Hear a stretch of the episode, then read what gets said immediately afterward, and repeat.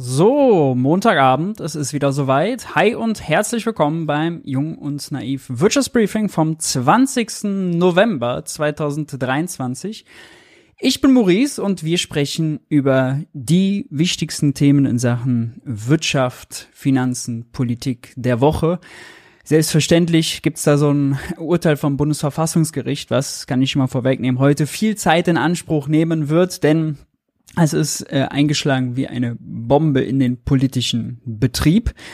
Bevor wir dazu kommen, äh, lasst mich kurz über die Hinweise, die Programmhinweise sprechen, denn es gibt wieder einiges äh, im Programm bei Jung und Naiv. Wobei, wenn ich schon die Hinweise ankündige, es gibt eigentlich jemanden, der kann die Hinweise immer viel besser rekurrieren. Den haben wir Gott sei Dank dabei.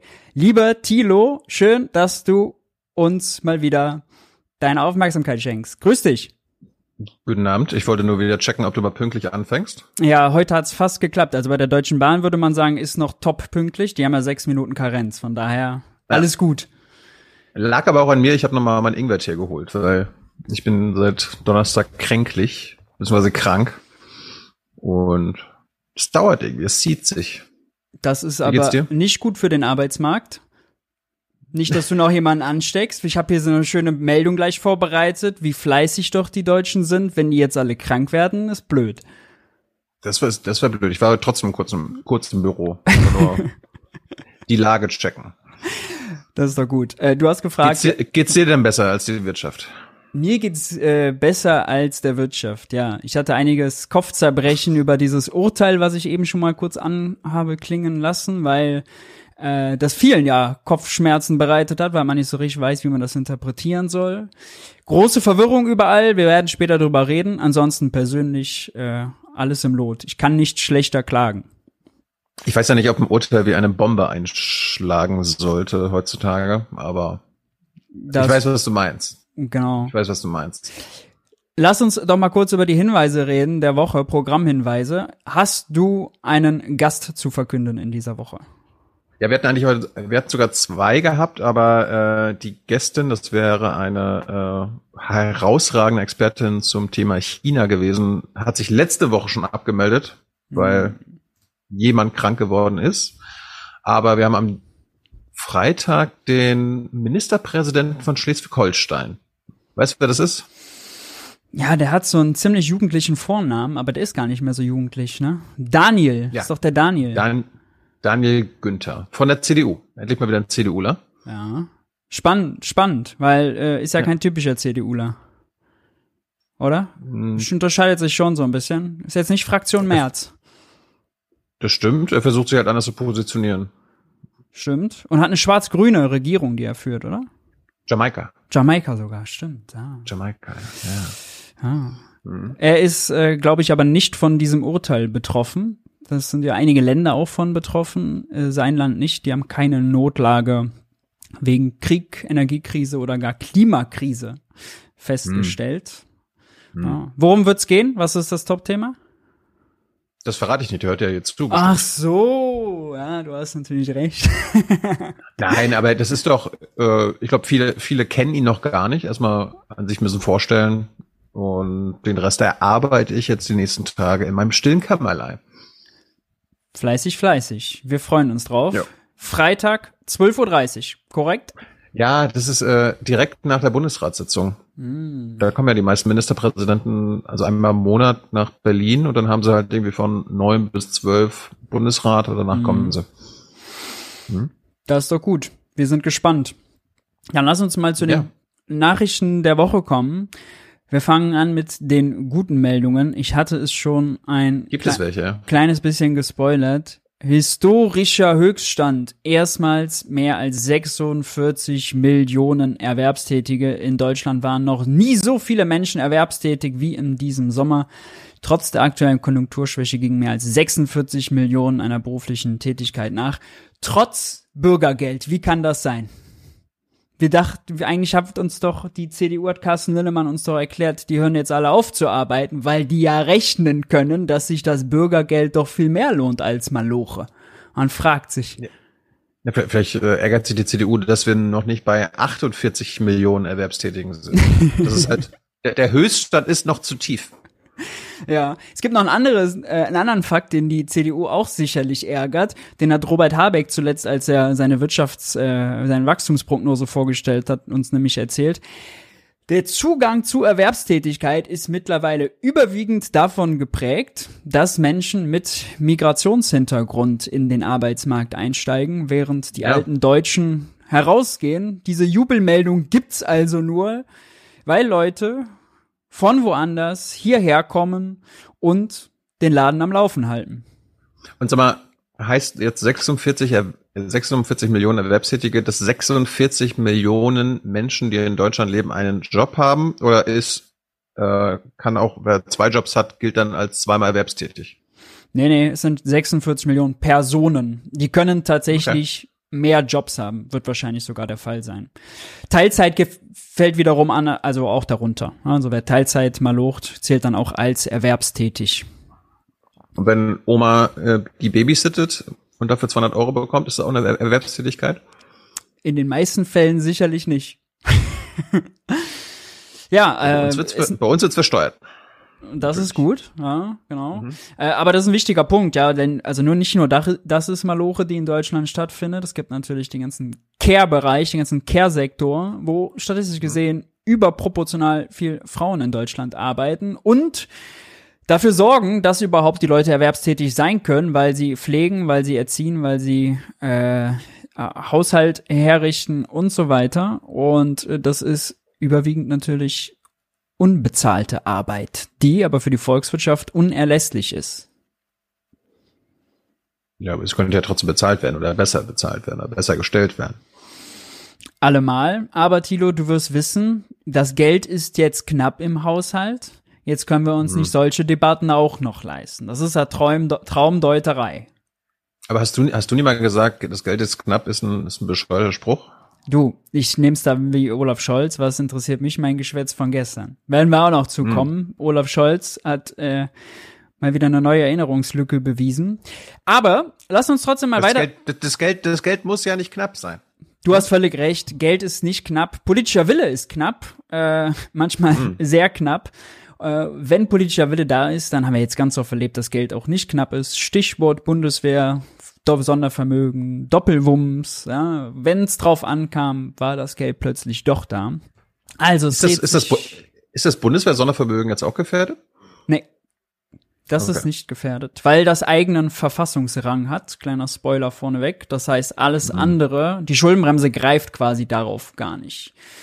Es steht mhm. neben der Schuldenbremse. Man könnte, nochmal ein Spoiler vorweg, natürlich sagen, wenn uns die grüne Transformation genauso wichtig ist wie die Modernisierung der Bundeswehr, dann machen wir ein Sondervermögen, Klimatransformation, meinetwegen nennen wir es auch Wirtschaftstransformation, ist ja egal, und äh, beschließen das mit zwei Drittel Mehrheit äh, und packen das in die Verfassung. Das könnte man machen. Hätte man alle Probleme sich entledigt. Allein der politische Wille. Ja, ich kenne da einige, die da den Willen nicht haben. das stimmt. Wir gehen mal weiter. Es gibt einen interessanten Artikel im Makronom, das ist eine gute Nachricht. Ähm, Enzo Weber hat den geschrieben, arbeitet beim IAB, beim Institut für Arbeitsmarktforschung. Das sind diejenigen, die uns immer die offenen Stellen melden, wenn dann gemeldet ist, irgendwie 1,7 Millionen offene Stellen. Und der hat einen Artikel geschrieben zu der Frage Jobkiller Bürgergeld. Momentan wird viel darüber diskutiert, ob die Bürgergeldreform Menschen davon abhält, einen Job aufzunehmen oder sogar dazu verleitet, einen bestehenden Job aufzugeben. Hier liefert er ein bisschen empirische Daten und diese Grafik allein ist ganz wunderbar. Die zeigt nämlich die Zugänge aus Beschäftigung am ersten Arbeitsmarkt in SGB II Arbeitslosigkeit und wir sehen, dass 2023 es so niedrig ist wie seit den letzten zehn Jahren nicht mehr. Das heißt, es gehen so wenig Menschen wie nie aus der Arbeit heraus, geben den Job auf, um am Ende äh, in, vom Sozialstaat zu profitieren, sich in die Anführungszeichen soziale Hängematte zu legen, wie die CDU zynischerweise sagen würde. Und das ist ja ein würde ich sagen, sehr bequemer Fakt, den wir zur Kenntnis nehmen. Den müsste jetzt eigentlich jede Talk, äh, Talkshow-Masterin von Anne Will bis Sandra Maischberger doch in jeder Talkshow, wenn mal wieder die CDU mit ihren Phrasen kommt, rausholen und sagen, warum ist das denn jetzt schon ein ganzes Jahr nach Bürgergeldeinführung nicht so gewesen. Ja, ich meine, ich habe ja einen CDUler am Freitag dabei. Kannst du ihn ja mal fragen. Ja, ich kann ja mal drüber reden und mal gucken, ob er den Bullshit bringt, den seine Parteikollegen gerne bringen. Und dann kann ich ja das Ding hier mal ausdrucken, so ganz ja. oldschool, und ihn dann damit mal konfrontieren. Das ist doch gut, ja. Das wäre, glaube ich, ein ja. Anlass. Es gibt noch eine andere äh, Botschaft, die ist ein bisschen negativer, nämlich schreibt Enzo Weber, das Problem am Arbeitsmarkt liegt woanders. Die zweite Grafik, die hier zeigt bis Oktober 22 den saisonbereinigten Anteil der Arbeitslosen, die pro Monat in Beschäftigung gehen. Die Jobchancen von Arbeitslosen sind tatsächlich gesunken, aber nicht etwa mit dem Bürgergeld, sondern mit Corona. Seitdem gibt es keine nachhaltige Ent Erholung mehr. Und das sehen wir hier anhand der Grafik. Die Abgangsquote lag vorher so knapp um die sieben Prozent. Das sind Menschen, die jeden Monat aus äh, der Arbeitslosigkeit in den Arbeitsmarkt gehen. Es während Corona drastisch gesunken, 2020 auf vier Prozent und seitdem nie wieder auf diese sieben Prozent nach oben, mittlerweile bei fünf Prozent. Und auch das ist eine interessante Grafik, denn also FDP und CDU, aber selbst die SPD erklärt uns ja permanent, es gibt einen Arbeitskräftemangel und jeder, der einen Job haben will, wenn er denn nur will, findet einen. Ja? Die könnten alle arbeiten, statt arbeitslos zu sein. Und diese Grafik allein zeigt ja, scheinbar ist es gerade irgendwie schwierig. Wir hatten im und, letzten äh, Briefing 160.000 Menschen sind äh, zusätzlich arbeitslos im Jahresvergleich. Die haben also im letzten Jahr, während die Wirtschaft nicht lief, ihren Job verloren und die kommen jetzt also schwerer wieder daraus. Und ähm, dass das mit Corona zu tun hat, ist aufgrund der äh, des Gesundheitszustandes vieler Menschen, also dass sie einfach Long-Covid haben und da nicht mehr vermittelbar sind, beziehungsweise nicht mehr vermittelt werden wollen. Nee, nee, dann wären sie da raus. Ist tatsächlich allein äh, ein wirtschaftlicher Grund, dass nämlich die Wirtschaft seit Corona sich nicht erholt hat. Äh, wir sind in allen Belangen weit unter dem Corona-Niveau. Privater Konsum, alles. Und das heißt, die Wirtschaft fragt einfach nicht so viele Beschäftigte nach. Die haben so wenig Aufträge, dass die sagen, wir brauchen gerade gar nicht mehr. Ähm, bis auf vielleicht äh, einige gewisse Branchen. Aber makroökonomisch über die Gesamtwirtschaft hinweg sieht man einfach, für die Arbeitslosen ist der Arbeitsmarkt schwieriger geworden. Also es gibt Fachkräfte, die fehlen nun mal, dann werden offene Stellen nicht besetzt, weil jemand sucht einen Ingenieur, den es irgendwie in Osnabrück gerade nicht gibt. Das sind aber kleine mikroökonomische Probleme. Über die Gesamtwirtschaft gesehen ist es gerade schlecht ist die Situation für diejenigen, die arbeiten wollen, einen Job suchen, schlechter geworden. Ja? Auf der anderen Seite ist es ja fast schon normal in einer Rezession, ja, ja. dass das so ist. Auf, auf, einer, auf der anderen Seite frage, auf, frage ich mich gerade, wann hat die CDU und FDP denn mal recht? Also wenn das jetzt mit dem Bürgergeld schon nicht stimmt, beim Mindestlohn waren sie auch dagegen, den einzuführen, weil das auch wieder Jobs kosten würde. Hat ja auch nicht gestimmt. Aber Friedrich Merz hat zum Beispiel gesagt, dass der, äh, dass der Nachtragshaushalt der Ampel, das, was sie da ins, von Corona-Schulden in Klimafonds umgeschichtet haben, dass das verfassungswidrig ist und da hat er beispielsweise Recht bekommen. Ja, aber es ist ein anderes Thema. Das ist ein anderes Thema. Wenn es um den Arbeitsmarkt geht, ist es schlecht bestellt um die Prognosen der CDU. Das muss man tatsächlich sagen. Das, das andere war ja ein juristisches Thema. Ja, Hier geht es ja einfach um äh, Sinn und Verstand und äh, Sozialstaat, Arbeitsmarkt. Sollte man meinen, ja. Äh, apropos, wenn wir schon drüber reden, Carsten Linnemann hatte diese Woche vielleicht, noch, noch aber vielleicht, vielleicht fällt dem Chat ja mal eine eine Voraussage der CDU oder FDP ein in Sachen Arbeitsmarkt. Äh, also eine Warnung, die dann tatsächlich eingetreten ist. Und die Grünen und SPD haben es trotzdem gemacht. Irgendwie Selbst wenn sie ja faktisch nicht recht haben, fühlen sie sich aber immer im Recht. Also das gefühlte Recht, das haben sie sehr oft. ja, du musst, du musst halt die, du musst halt eine Lüge immer wieder wiederholen und irgendwann wird sie zur Wahrheit. Ja. Das Interessante hier übrigens noch äh, bei diesem Institut und Enzo Weber, das ist jetzt irgendwie kein linker Think Tank oder so, ja, und auch die Seite nicht. Das ist also, äh, also die Grafik ist auch völlig, also die kann man nicht anders interpretieren als so, wie sie äh, nun mal eben dasteht. Da gibt's nicht äh, viele Möglichkeiten, jetzt zu sagen, ah, aber gibt's irgendwelche Sonderfaktoren und nein, es ist ganz klar, Leute sind nicht aus Bürgergeld raus.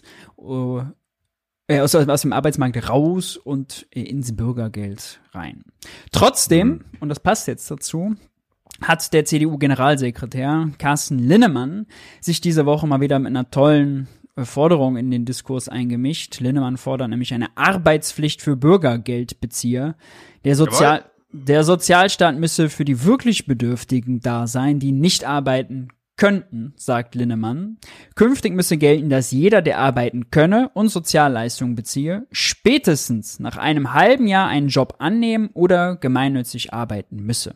Wer nicht arbeiten wolle, könne nicht erwarten, dass die Allgemeinheit für seinen Lebensunterhalt aufkomme, meinte Linnemann. Ja, was soll man dazu sagen? Aber die Allgemeinheit kommt ja nur für den, äh, wie, wie heißt dieses schöne Wort, ähm, minimal, aber es, das Existenzminimum. Es, gibt, es, es, geht hier doch nur um ein Existenzminimum, nicht um irgendwie den, den Lebensstandard zu äh, unterhalten. Lieber Herr Linnemann. Ja, aber das Existenzminimum also das, das, das, kann ja nicht erwarten, wer nicht arbeiten will. Das ist ja auch eine wichtige Unterstellung, ne? dass mhm. er sagt, will. Es ist der Wille nicht da zu arbeiten. Dass wir, wenn wir auf die so. Zahlen gucken, 160.000 mehr Arbeitslose im letzten Jahr, die Abgangsquote aus der Arbeitslosigkeit in den Arbeitsmarkt so schlecht wie seit zehn Jahren nicht mehr. Es gibt zwar 1,7 auf Millionen offene Stellen laut IAB, aber gleichzeitig 3,5 Millionen Arbeitslose. Allein die beiden Zahlen zusammen nehmen, dann wissen wir schon, 3,5 Millionen, die einen Job wollen, 1,7 Millionen Jobs, die da sind. Kann jeder einen Job haben? Einfache Mathematik, Herr Linnemann. Ja gut, da braucht man schon ich fast Mathe-Leistungskurs für gehabt haben, ne? Ich, ich würde mir wünschen von Lindermann, dass er auch endlich mal arbeitet und keinen Stuss erzählt in Sachen Bürgergeld, Mindestlohn. Das, was wir jetzt gerade vor fünf Minuten geredet haben. Ja. Also äh, bei aller. Die, die, ja. die, Gemein, die Gemeinheit, also äh, das Gemeinwesen unterhält ja auch ihn. Ne? Carsten Lindemann. Das stimmt. Ganz unabhängig übrigens von seiner Leistung. Er muss keinen Leistungsnachweis erbringen. Was? Es ist nicht so, dass wenn er in eine Talkshow weniger geht und dort Schluss erzählt, dass er dann weniger bekommt. Hm. Ich, ich warte ja, ich warte ja, dass die CDU und FDP irgendwann mal das fordern, was in anderen Ländern schon in Europa oder in Amerika äh, Standard ist, dass quasi nach sechs Monaten oder einem Jahr Schluss ist. Dass die Leute hm. gar nichts mehr bekommen. Ja. Das, das ist jetzt der nächste Schritt. Ja, ja, also das, wie, diese Debatte über Sozialkürzungen, die ist auch jetzt nochmal befacht worden durch äh, dieses Urteil. Und wir haben auch ganz oft das Argument, dass man ja sich am europäischen Vergleich orientieren sollte. Genau. So, und wenn man den nimmt, Italien, Griechenland und Co., Spanien, da ja. endet immer irgendwann die äh, Hilfe und dann sind die Menschen bei noch viel schlechteren Arbeitsmärkten. Ne? Bei Griechenland muss man sich vorstellen, die äh, ich weiß jetzt nicht genau, wie es ist, aber nach einem Jahr ungefähr kann man kann man über den Daumen sagen, kriegt man da nichts mehr. Ja. Und äh, dann hast du einen Arbeitsmarkt, wo es 25% Arbeitslosigkeit gibt oder 50% Jugendarbeitslosigkeit. Da kommt dann nicht zwei Leute auf jede offene Stelle, sondern 25 oder 50. Das ist also wirklich Lotterie äh, für diejenigen, oder Lot Lotterie um die absolute Arschkarte. Ne? Äh, es ist Wahnsinn. Es ist, wenn man das beides zusammendenkt, und wir haben ja auch in der, auch heute haben wir rekordniedrige Arbeitslosigkeit in der Eurozone, die ist aber trotzdem fast sieben Prozent. In Deutschland haben wir fünf, in der Eurozone sieben. Ne? Jugendarbeitslosigkeit war noch nie unter 13. Und wir haben nicht genug Jobs für alle, halten aber permanent diese neoliberale Mohrrübe über allen vor, nach dem Motto, wenn du nur willst, wenn du dich nur fein hübsch machst für den Arbeitsmarkt, wenn du dich nur genug anstrengst, Leistungsnarrativ, dann kannst du es schaffen. Aber das ist so ein bisschen wie Reise nach Jerusalem. Spiel mit den Stühlen, wo immer ein Stuhl zu wenig ist. Nur ist leider in den meisten Fällen nicht nur ein Stuhl zu wenig, sondern ganz viele Stühle zu wenig. Und selbst wenn alle sich anstrengen, gibt es nicht einen Stuhl für jeden. Und der, der diesen Stuhl nicht bekommt, der wird von CDU und FDP gerade hart unter Beschuss genommen. Und erst recht, wenn das natürlich dann noch Menschen sind, die, die gerade äh, geflohen sind, hier geduldeten Aufenthalt haben oder sowas, äh, die sind dann natürlich gleich doppelt in der Verantwortung für CDU und FDP. Es ist eine, also es ist eine richtig, richtige Kackdebatte, die wir da am Laufen haben. welcome, welcome to the magic of capitalism, ja, Maurice. Wirklich. Aber auch Sarah Wagenknecht hat sich dazu geäußert. Man könnte jetzt ja meinen, sie hat ja bei der Pressekonferenz so ein bisschen links geblinkt auch mit ihrem neuen BSW. Auch Sarah Wagenknecht lehnt das Bürgergeld ab in einem großen DPA-Interview, äh, kritisiert sich schon den Begriff. Ja, äh, ich glaube, es ist ein falscher Ansatz. Es geht ja nicht darum, dass Bürger ein Geld bekommen. Schon der Begriff ist absurd. Wichtig sei zwar eine gute das find, Arbeit. Das finde ich aber auch. Wichtig sei zwar schon eine gute Arbeitslosenversicherung, pass auf, aber jemand, der jung ist, da finde ich, man kann schon erwarten, dass der sich sehr aktiv um Arbeit bemüht. Da sind wir auch wieder beim Bildungssystem. Wir brauchen mehr Geld für die Qualifizierung junger Menschen. Wird diese Qualifizierung aber abgelehnt, dann ist es auch angemessen, dass sanktioniert wird. Also nicht so hart wie Carsten Linnemann, aber auch hier die Daumenschrauben, vor allem für die Jüngeren. Bei den Jüngeren ist es ja nochmal heftiger, weil die werden viel schneller weiter runter sanktioniert, äh, vor allem die ja. unter 25-Jährigen. Ähm, und wir wissen, in einem Arbeitsmarkt, der ein bisschen schwieriger ist, das erste, was die Firmen machen, ist, äh, die Älteren loszuwerden und bei den Jüngeren Stopp zu machen. Ja, weil sie dann ihre Beschäftigten, die sie gerade so haben, erstmal behalten wollen. Und Daumenschraube äh, ist einfach kontraproduktiv äh, in dem äh, Fall. Du findest den Begriff aber blöd, ja? Hattest du gesagt. Ja, zwei Sachen. Bürgergeld an sich finde ich ein, äh, ist ein PR-Begriff und äh, ich finde absolut nicht glücklich, gerade wenn es um das Existenzminimum geht. Hm. Ähm, und zweitens, dass Sarah wirtschaftspolitisch ähm, Ludwig Erhard nacheifert und damit CDU-Politik macht, das sollte uns ja nicht überraschen. Darum überrascht mich das jetzt hier nicht, dass sie das sagt. Ja. Ja, ja, es äh, passt zusammen. Gute Punkte. Wir haben auch noch eine wirklich gute Meldung. Jetzt sind wir schon fast abgebogen in die schlechten. Äh, Fachkräftemangel zwingt Betriebe zu mehr Familienfreundlichkeit. Äh, Gab es heute im Spiegel einen Bericht. Die Sozialwissenschaftlerin Regina Ahrens war im Gespräch. Sie forscht seit 15 Jahren daran und nimmt wahr, ähnlich so wie Ann-Christine Bechmann vom Institut für Arbeitsmarkt und Berufsforschung, IAB, wir hatten es eben, dass die Unternehmen ein Betrieb, familienfreundlicheres Angebot machen und familienfreundlichere Maßnahmen umsetzen. Ich finde das immer sehr schwierig, so pauschal zu äh, beurteilen. Ähm, vor allem, wenn man sich anschaut, wo der Fachkräftemangel ist. Da haben wir auch sehr viel im öffentlichen Sektor. Da haben wir sehr viel beispielsweise im Pflegebereich. Ja, und äh, da wäre, geht's nicht darum, dass äh, man irgendwie äh, Familienfreundlichkeit mit einem, weiß nicht, einem äh, Tischkicker oder äh, einer Stunde Freizeit extra fürs Kind oder so bekommt, sondern es einfach genügend Personal ist beispielsweise, damit die Leute, ja. die da sind, nicht tot zu Hause ankommen, wenn sie dann Freizeit haben. Deswegen, das ist, erinnert mich schon so ein bisschen an diesen Manchester-Kapitalismus, aber wir haben einen Tischkicker und es gibt Obst für alle Debatte. Ähm, trotzdem stimmt natürlich, je, vor allem in den Bereichen, äh, wo, was bei Pflegekräften beispielsweise nicht stimmt, die haben sehr wenig Verhandlungsmacht. Aber wenn wir jetzt zum Beispiel über Informatiker sprechen, ja, die, da sind die Firmen so, schon so heiß hinterher in der Privatwirtschaft, dass sie sich eben fein hübsch machen für die und den Privilegien anbieten äh, und ja auch viel Homeoffice und Gleitzeit und Tischkicker und na klar, gibt es irgendwelche Zuschüsse noch und dann würden irgendwelche Urlaubsfahrten verlost. All solche Sachen. Urlaubsfahrten werden verlost. Das machen wir bei Junge Naiv aber nicht. Nein. Nee. Scheiße. Ähm, das, das andere, das, das andere was mir, ja, ja. Das andere, was mir aber der Überschrift einfach immer so aufgefallen ist, also es, es gibt einfach viele Betriebe, die überhaupt nicht familienfreundlich sind. Und ja, dann ja. immer so, ja, jetzt sind wir aber mehr familienfreundlich oder familienfreundlich her. Äh, ich glaube, viele fangen erst jetzt erstmal an damit und äh, merken, okay, wir müssen da mal irgendwas machen. Und das andere war, scroll mal ganz zum Schluss hin. Ähm, das war eigentlich der wichtigste Punkt, dass die Vier-Tage-Woche immer äh, nachgefragter und angemessener ja. wird, weil das ist das Familienfreundliche. Drei Tage am Stück für die äh, Kinder, für die Mutter, also für die pflegende Mutter. Familienfreundlichkeit heißt ja halt nicht nur für Kinder da sein, ja. meistens, sondern halt auch die Mutter, den Vater pflegen zu können. Ja. Stimmt, stand ganz unten, ist jetzt hier wegen äh, Paywall äh, gerade raus, aber du hast du hast völlig recht. Ja? Äh, dazu, Kommst du nicht hinter die Paywall?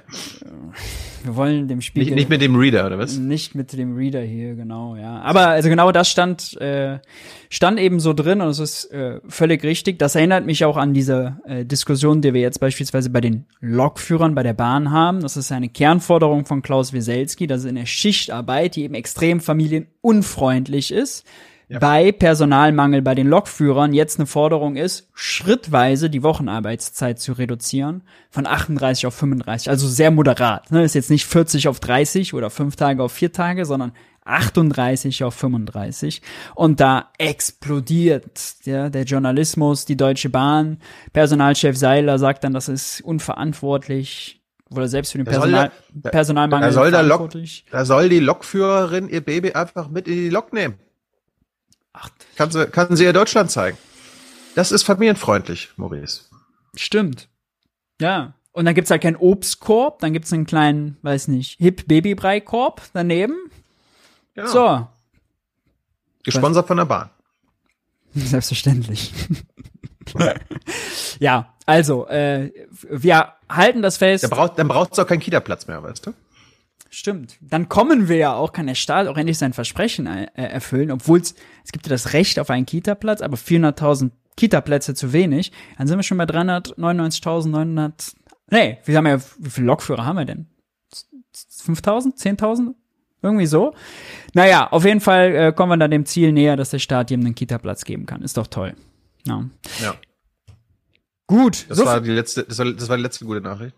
Das war noch nicht die letzte gute Nachricht. Das war es erstmal zum Arbeitsmarkt. Ich habe heute richtig so, gute so. Nachrichten, also bis zum geht nicht mehr. Erzeugerpreise liegen nämlich 11 Prozent äh, im Oktober 23 unter dem Oktober 22 und sind um minus 0,1 Prozent zum Vormonat gefallen. Heißt, es gibt gerade keine inflationäre Dynamik. Es geht leicht nach unten. Es ist relativ stabil es gibt auf jeden Fall keinen Grund, dass äh, irgendwie eine Zentralbank jetzt auf die Idee kommen sollte, irgendwie nochmal einen Zins zu erhöhen oder so. Und die Erzeugerpreise sind die Vorboten für die äh, Verbraucherpreise am Ende. Deswegen gute Nachricht, hm. nehmen wir flott zur Kenntnis. Haben die, haben, die, haben die Kollegen das korrekt berichtet? Die Kollegen haben das in dem Fall korrekt berichtet. Jetzt gab es keine Missverständnisse, weil sowohl vor Jahres- und auch vor Monatwert gesunken sind. Äh, die Kollegen aus dem Wirtschaftsjournalismus sind immer dann überfordert, wenn beides unterschiedlich ist. Wenn der Vormonat gestiegen ist, aber der Vorjahreswert gesunken, dann ist großes Puzzle im Köpfchen. Ja. Hatten wir ja hier schon häufig. Noch eine andere gute Nachricht, würde ich zumindest sagen. Urteil in London. Abschiebeabkommen mit Ruanda ist rechtswidrig. Großbritannien äh, ist ja vorgeprägt mit dem sogenannten Ruanda-Modell, nämlich Asylbewerber dahin zu deportieren und denen dort ein Asylverfahren zu machen, mhm. äh, damit sie es nicht im eigenen Land müssen. Eines der zentralen äh, Wahlversprechen ist das tatsächlich gewesen der aktuellen Regierung. Das hat jetzt der oberste Gerichtshof als illegal eingestuft, als rechtswidrig, weil das eben in Ruanda nicht menschenrechtskonform äh, und rechtlich sauber vollzogen werden kann. Vor allem die Vereinten Nationen, darauf hat sich das Gericht gestützt, haben eben gesagt, das äh, funktioniert in Ruanda äh, so nicht. Da gibt's diverse Verletzungen gegen Menschenrechte und so weiter. Jetzt ist Verstehe ich nicht. Ja, kann man sich Ru Ru Ruanda ist doch äh, der Sponsor, Trikotsponsor von Bayern München. Die sind doch tadellos. Ja. Wie, wie, kann man, wie kann man da nicht abschieben? Ja, jetzt musst du aber die auch Bayern, sehen, der, der, Kaiser war da, Franz Beckenbauer war da und er hat keine Menschenrechtsverletzungen gesehen. Und wenn der Kaiser da war, er war ja auch damals, war er ja auch, wo war er? In Katar. Und er hat ja. keines Arbeitssklaven gesehen. Also gab's die auch nicht. Da müssen wir auch einfach, da will ich auch, ich bin ja sonst gegen Autoritätsargumente, aber wenn der Kaiser es doch freigibt, Tilo, also irgendeine ja. Autorität müssen wir uns doch bewahren. Wenn es schon nicht die Bundespräsidenten sind, wer denn dann? Ja, die Bayern wären ja nicht von Qatar Airways auf Visit Ruanda umgestiegen, wenn Ruanda nicht ein tadelloser Partner wäre. Wenn die nicht mehr Geld bezahlen jetzt. Ach so, ein tadelloser Partner. Sorry, ich ist falsch angekommen hier durchs Mikro. Ja. Ja. Nee, kann ich mir auch nicht vorstellen. Ja, äh, leider ist das aber natürlich nur ein konkretes Urteil gegen Ruanda. So würde ich es lesen. Es ist kein pauschales Urteil dagegen, eben diese Asylverfahren in Drittländer, denen man dann eben Geld anbietet, damit die äh, den Job machen, ähm, das eben generell zu untersagen oder als rechtswidrig einzustufen. Das heißt, der Plan der Bundesregierung ist das Teil dieses äh, letzten Asylpaketes, kam auch aus der MPK heraus, dass die Bundesregierung das ja anstrebt, in Drittländer zu verlegen. Der wird mit Ruanda nicht funktionieren, aber vielleicht mit hm. anderen äh, Ländern. Wenngleich mir da wieder einfällt, Scholz war ja zuletzt in äh, Ghana und Nigeria und hat dort eigentlich ziemliche Klatschen bekommen. Äh, auch da dieses wie ich finde, sehr unmoralische Angebot an Nigeria gemacht. Wir nehmen eure gut ausgebildeten Einwanderer, wenn ihr denn diejenigen, die wir hier nicht haben äh, wollen und abschieben wollen, aber nicht abschieben können, wenn ihr sagt, ihr akzeptiert die Dokumente nicht, wenn ihr die denn zurücknehmt. Wir wollen die Guten haben und die Schlechten könnt ihr behalten. Ganz genau. Damit es euch besser geht. Ja. Und als Bonbon obendrauf kürzen wir noch eure Entwicklungshilfe. Also wie kann man da Nein sagen? Apropos Abschiebung, äh, hast du das mitbekommen? Äh, Amira Mohamed Ali, die soll ja die neue Parteivorsitzende von Wagenknechts Butze werden. Ja. Ähm, die hat ja bei mir damals im Interview gesagt, sie ist generell gegen Abschiebungen. Mm. Und dann ist sie das ja jetzt vor ein paar Wochen um die Ohren geflogen, weil äh, ein paar haben das auf Twitter geteilt. Und jetzt hat sie klargestellt, ja, ja, äh, ich bin nicht mehr meiner Meinung. Ich bin jetzt für Abschiebung. Tja. So, flexibel. So gehört sich das. Je nachdem, ja, was an Verein oben drüber steht, ja, passt sich ja. auch die Meinung an. Weil die, weil die Situation äh, für die Migranten in Deutschland, das ist jetzt, das, das geht nicht mehr. Deutschland ist überfordert. Jetzt ist Schluss. Jetzt ist, sind zwei zu viel, sind zwei schon über der Grenze. Ja, ja. Dabei könnte, damit, dabei könnte ja eine vermeintlich äh, links überzeugte Politikerin sagen, ey, woran liegt das denn? Warum sind die Kommunen dann überfordert? Warum ist das Land überfordert? Weil Geld fehlt für die Versorgung, hm. für die Unterkünfte. Aber Tilo, das kann ja nicht sein. Hm. Es gibt ja jetzt 7000 Euro vom Bund für die Kommunen. Da haben sie extra eine Jahressumme oh ja. gewählt, damit nicht rauskommt, dass das weniger ist als Angela Merkel mit 670 Euro pro Monat 2016 ja. den Kommunen gegeben hat, bei einem Preisniveau, was irgendwie 20 Prozent. Ja, aber es ist halt Deflation, ist halt Deflation. Ja, wir haben Deflation, Deflation, seitdem, ja. stimmt, ja, ja. ja sind 26 mehr an Deflation, stimmt. Ah, ich vergessen. Ich kann Alles manchmal die Statistiken geworden. nicht lesen. Also ja, stimmt. ja, äh, nehmen wir so zur Kenntnis. Der, der Chat meinte übrigens, ob du eine Vier-Tage-Woche hast bei Jungen Naiv. Nee, der Maurice hat hier eine Ein-Tage-Woche. Ich habe Ein-Tage-Woche, genau. ja. Gibt wirklich noch gute Nachrichten, zum Beispiel diese hier. Bei politischer Bildung wird jetzt doch nicht gekürzt. Der Präsident der Bundeszentrale ist erleichtert. 20 Millionen sollte es ja weniger geben eigentlich im Bundeshaushalt 24. Letzte Woche hat der Haushaltsausschuss zusammengesessen. Die haben immer kurz bevor der Haushalt beschlossen wird, machen die immer so Mega-Sitzungen bis tief in die Nacht. Vielleicht hat es mhm. der eine oder andere auf Twitter mitbekommen. Sind sie dann auch immer ganz stolz drauf, diejenigen, die da dann bis tief in die Nacht sitzen. Äh, auf jeden Fall haben sie ein paar gute Sachen erwirkt. Beispielsweise, dass diese Kürzung bei der Bundeszentrale für politische Bildung nicht kommt. Ich weiß, man könnte jetzt sagen, in Zeiten wie diesen ist der Job von denen so wichtig, gibt denen doch mehr Geld. Aber immerhin keine Kürzung. Naja, aber was auch zu weit gehört, und ich kenne ja auch ein paar andere Institute, wir wahrscheinlich beide, die ähm, auch jetzt keine Kürzung erfahren haben, aber auch nicht mehr bekommen, das ist im, am Ende trotzdem weniger Geld, weil die Kosten steigen ja. Mhm. Ja, ja, und dann müssen die Personal abbauen, dann können die we weniger Output äh, produzieren und Richtig. weniger Beratung leisten und was äh, die immer alle machen. Also ja, ja, ist trotzdem ist noch scheiße, obwohl, obwohl das, ja, ja. obwohl der, der, der, das Geld dann am Ende das gleiche ist. Die Miete wird teurer, ja. die Arbeitskräfte werden teurer. Ähm, ja. Ja, wir haben das ja auch so, in anderen Bereichen. Äh, oh, sorry, das meinte ich gar nicht. Ähm, habe ich jetzt hier die Meldung doch nicht raus. Die Bundeszentrale bleibt auch, Bundeszentrale bleibt auch immer noch äh, unter Einfluss des Bundesinnenministeriums, muss man auch sagen. Ja. Finde ich an sich, finde ich an sich scheiße. Ja. Dass das äh, politisch beeinflussbar ist. Ja. Also es gibt noch ein paar andere äh, Änderungen am Haushalt, die jetzt der Haushaltsausschuss gemacht hat. Das war jetzt noch unabhängig von dem Urteil, den äh, das, das Verfassungsgericht gefällt hat. Äh, nämlich, dass beispielsweise es äh,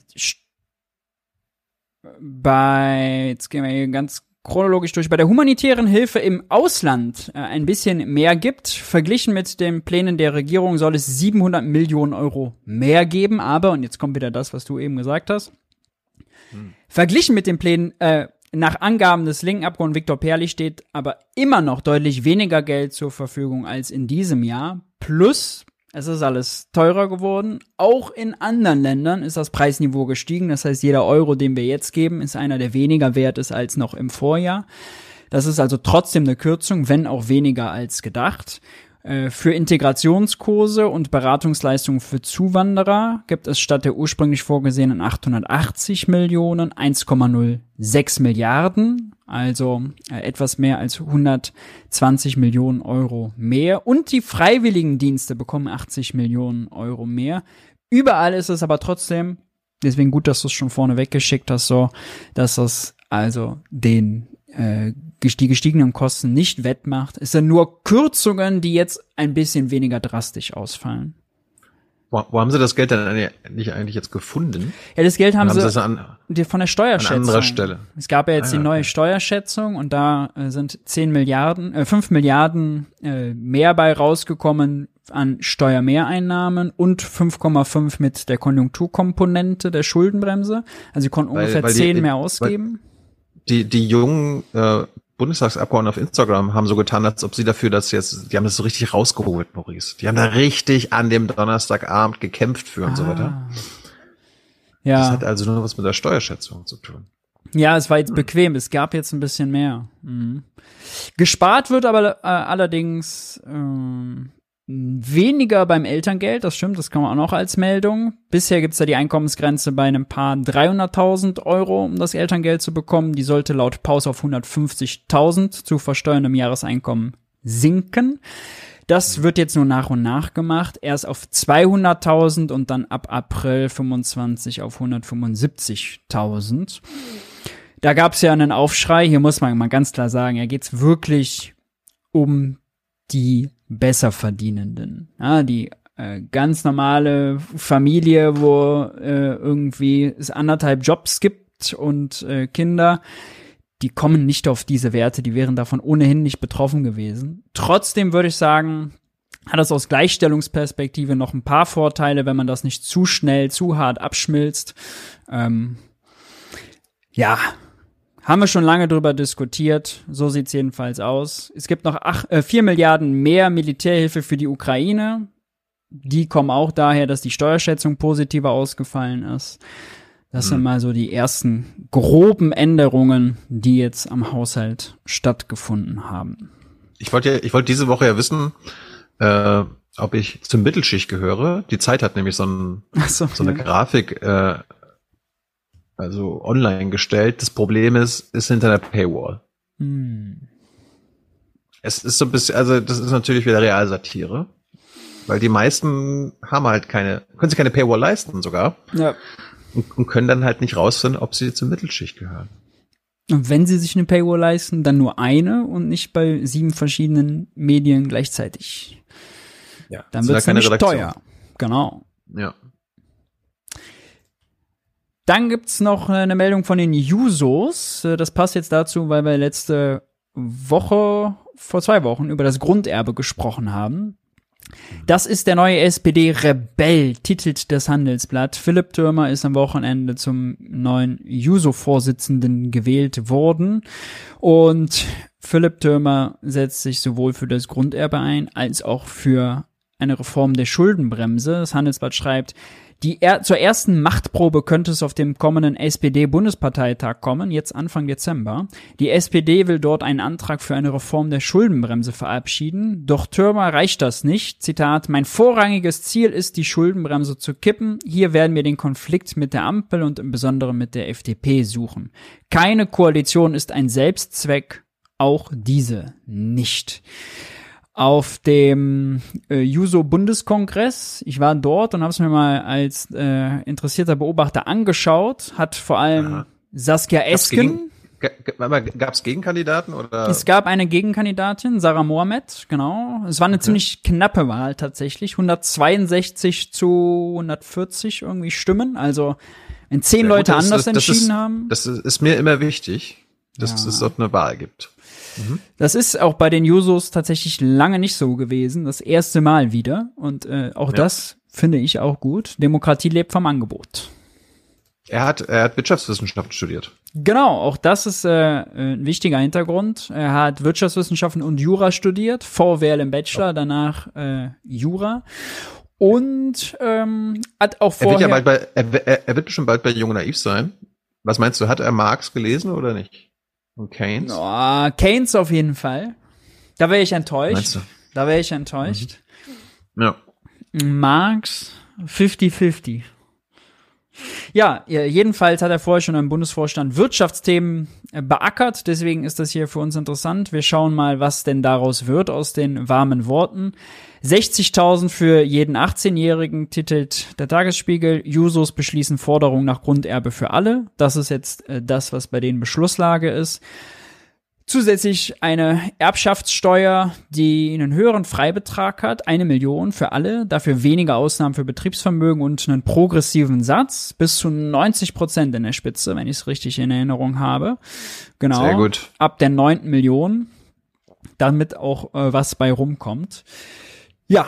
Ich meine, das hat am Ende leider in der Realität überhaupt keine Auswirkungen auf die Politik der SPD, ja. weder auf die Parteipolitik noch auf die tatsächliche Regierungspolitik. Aber naja. Ja, das stimmt. Ich wollte gerade eben noch erzählen, Saskia Esken hat mächtig einen drüber bekommen. Die ist nämlich an dem einen Morgen gekommen, hat 20 Minuten erzählt, wie toll die Regierung ist und wie schwer die Kompromisse sind trotzdem. Hat dann Gegenreden bekommen und musste sich äh, äh, dann noch mal dazu verhalten. Und es war schon interessant, dass also sie zumindest für ihren noch mal ganz klar gesagt bekommen hat, also sie war es ja, die nachdem sie, ich glaube es war 2019 mit äh, Norbert Walter Borjans die Wahl zum Parteivorstand gewonnen hat, gegen Scholz, danach Scholz selbst zum Kanzlerkandidaten gemacht hat und jetzt sich beschwert, dass mit Scholz sowas wie eine Vermögenssteuer, eine Vermögensabgabe oder eine Schuldenbremsenreform nicht zu machen ist. Ja? Und das ist natürlich absurd, weil man hat sich damit selbst gelähmt. Sie hat selbst die Personalentscheidung getroffen und da muss sie nicht zur FDP oder ins Finanzministerium zeigen. Ihr Feind sitzt in der eigenen Partei. Wo ich das Bild jetzt sehe, er hat so ein bisschen was von Maurice Höfgen auf Wish bestellt, oder? Das stimmt, ja, ja, absolut. Oder, oder von Harry Potter. Höre ich ja auch öfter ja. mal. Ich habe ich hab's eher, ich hab's eher mit dir in Verbindung gebracht. Ohne Bart. Oh. ja, so auf jeden Fall. Vielleicht, vielleicht orientiert er sich an das Höfkische äh, Erfolgsmodell. Ne? Wir werden es ja. sehen. Wir äh, können uns mit RWE gemeinsam freuen. Die sehr gut, meine Aktien. Ja. Genau, Jetzt sehr wichtig. RWE. Tilos Depot News. Dank Energiewende. RWE kann Gewinn mehr als verdoppeln. Der Energiekonzern RWE hat vor allem mit der Stromerzeugung aus Erneuerbaren und dem LNG-Handel nicht mhm. sonderlich erneuerbar, gute Geschäfte gemacht. Der DAX-Konzern steigerte seinen Gewinn auf mehr als das Doppelte. Im ersten neun Monaten des Geschäftsjahres gab es nämlich 3,4 Milliarden Euro bereinigtes Nettoergebnis. Das ist mehr als doppelt so viel wie im Vorjahreszeitraum. Der Finanzvorstand Michael Müller ist glücklich. RWE wächst und das sehr profitabel. Warum? Aber das ist jetzt tatsächlich interessant.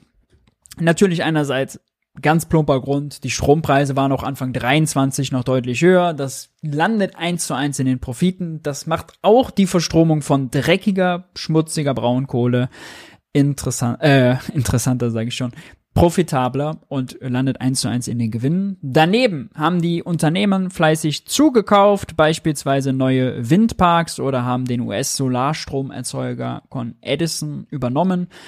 Dadurch haben sie ein größeres Geschäftsmodell als vorher, also machen natürlich auch absolut gesehen mehr Profite als davor. Zusätzlich dazu noch das LNG-Geschäft, in dem sie jetzt eben auch tätig sind. Ja. Was halten wir davon, Das war, ja, vor vier Wochen, ich erinnere mich, ich habe es gerade nochmal nachgeguckt, RWE, der, also der, der gleiche Konzern, den geht so schlecht, dass er zwei seiner Braunkohleblöcke lau länger laufen lassen möchte in Deutschland. Mhm. Das zum einen. Also sie schmücken sich natürlich mit solchen Meldungen dann, ja, ja, das ist, das kommt alles, Maurice, durch unsere erneuerbare äh, Energiewende. Durch die Zukunft, ja. Wir sind, wir sind Zukunft und so weiter. Und zum anderen würde mich jetzt natürlich interessieren, äh, wie viel es denn dem Staat kosten würde, RWE zu enteignen. Äh, Oh, du brauchst den Aktienkurs also und die Anzahl der Aktien. Ja. Ja, äh, wie viel gibt's? Oder Kapitaldeckung, wie, wie heißt das? Wonach muss ich suchen? Also Aktie ist bei 38 Euro. Ja, genau. Du brauchst also Volumen, Anzahl ausstehender Aktien, Kapital, Volumen. Und genau. Aber es war, kann ich schon mal zwischendurch sagen, ein durchwachsenes Jahr für die EWE-Aktionäre. An der Börse kommt das Zahlenwerk zwar gut an, die RWE-Aktie gehört mit einem Plus von 2,6 Prozent zu den größten DAX-Gewinnern. Der Aufwärtstrend setzt sich fort. Vorher gab es allerdings äh, ein ziemliches Minus. Naja, Also 1 1,7 Millionen Aktien gibt es. Das sind dann 40 Milliarden oder so ungefähr. Nee, noch mehr. 65 80. Milliarden. Ja, genau. Ja, du, das, Das- Schöne das- ist das- ja, das, fällt nicht unter die Schuldenbremse. Das fällt nicht mal unter die doch so ein- Schuldenbremse. Ach Einfach so. kaufen. Braucht man gar kein Sondervermögen. Einfach kaufen. Hm. Einfach kaufen. Ja, denn das ist ja keine Ausgabe, ist ja nicht, Geld ist nicht weg, wie wenn man einen Beamten bezahlt, sondern eine Anlage. Dafür gibt's ja dann was im Depot. Und deswegen, Unternehmensbeteiligungen fallen komplett aus der Schuldenbremse raus. Können wir machen. Ja, gibt's kein Ja. Argument, wir können uns das nicht leisten. RWE Marktkapitalisierung 28 Milliarden. Wird immer billiger. Wird immer billiger. Der restlichen Wirtschaft, der geht's allerdings nicht so toll wie RWE. Auftragsbestand im verarbeitenden Gewerbe im September minus 0,8 Prozent zum Vormonat. Äh, es gibt jetzt schon seit längerem nach unten. Muss man jetzt nicht äh, zu lang diskutieren, aber der Trend zeigt nach unten.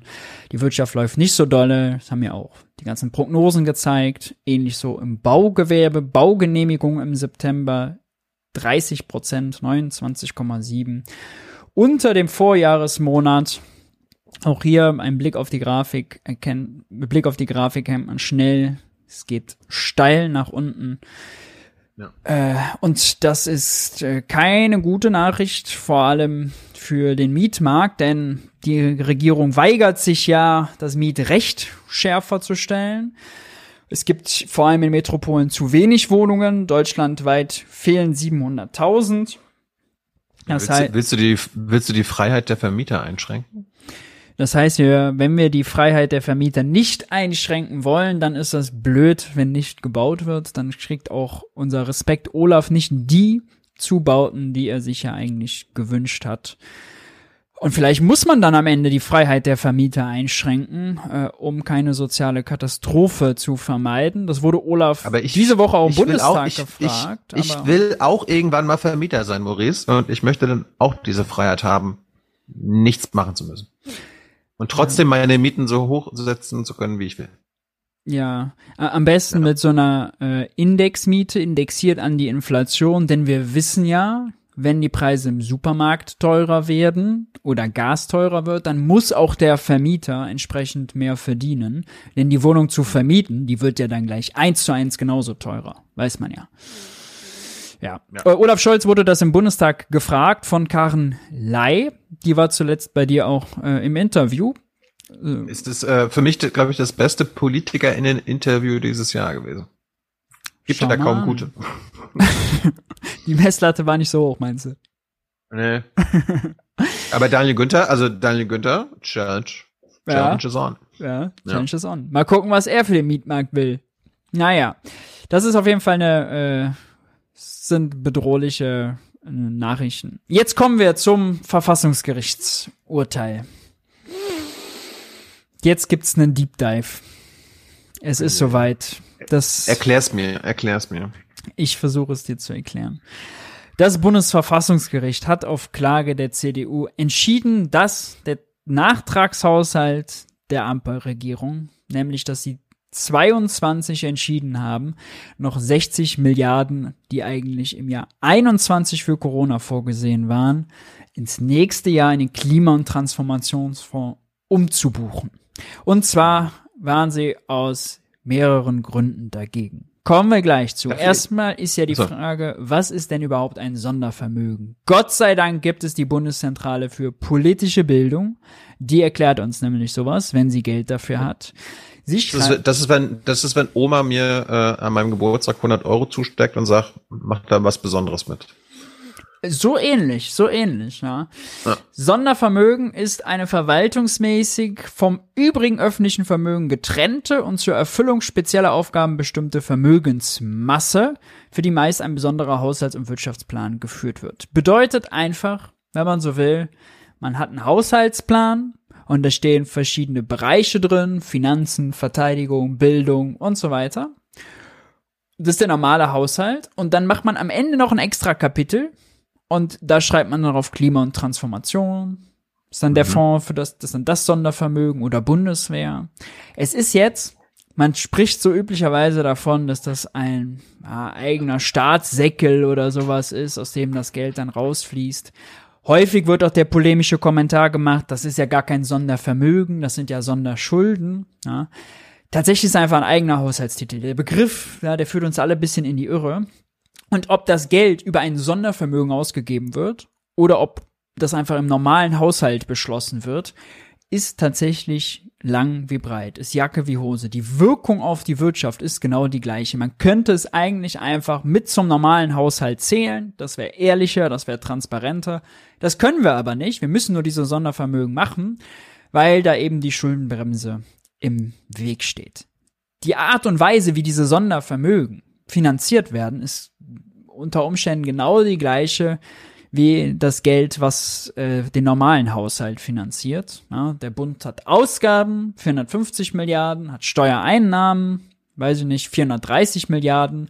Und dann gibt es eine Differenz. Und in Höhe dieser Differenz, das dann 220 Milliarden sind, ja, dann verkauft er einfach Anleihen im Wert von 20 Milliarden, die verkauft er an Banken. Das macht er aber nicht mal selbst, das macht hier diese Institution die Finanzagentur GmbH für Christian Lindner. Und diese Anleihen sind sehr beliebt und dann gehen die zu einem bestimmten Kurs, werden die verkauft. Ungefähr 30 Banken dürfen darauf bieten. ist wie bei einer eBay-Auktion. Die höchstbietende gewinnt. Und dann kriegt die die Anleihe und ist ganz happy damit, weil das bringt der Zinsen und mehr Geld. Sie macht also aus dem Geld, was sie vorher hatte, dafür, dass sie es aufgibt, doch mehr Geld.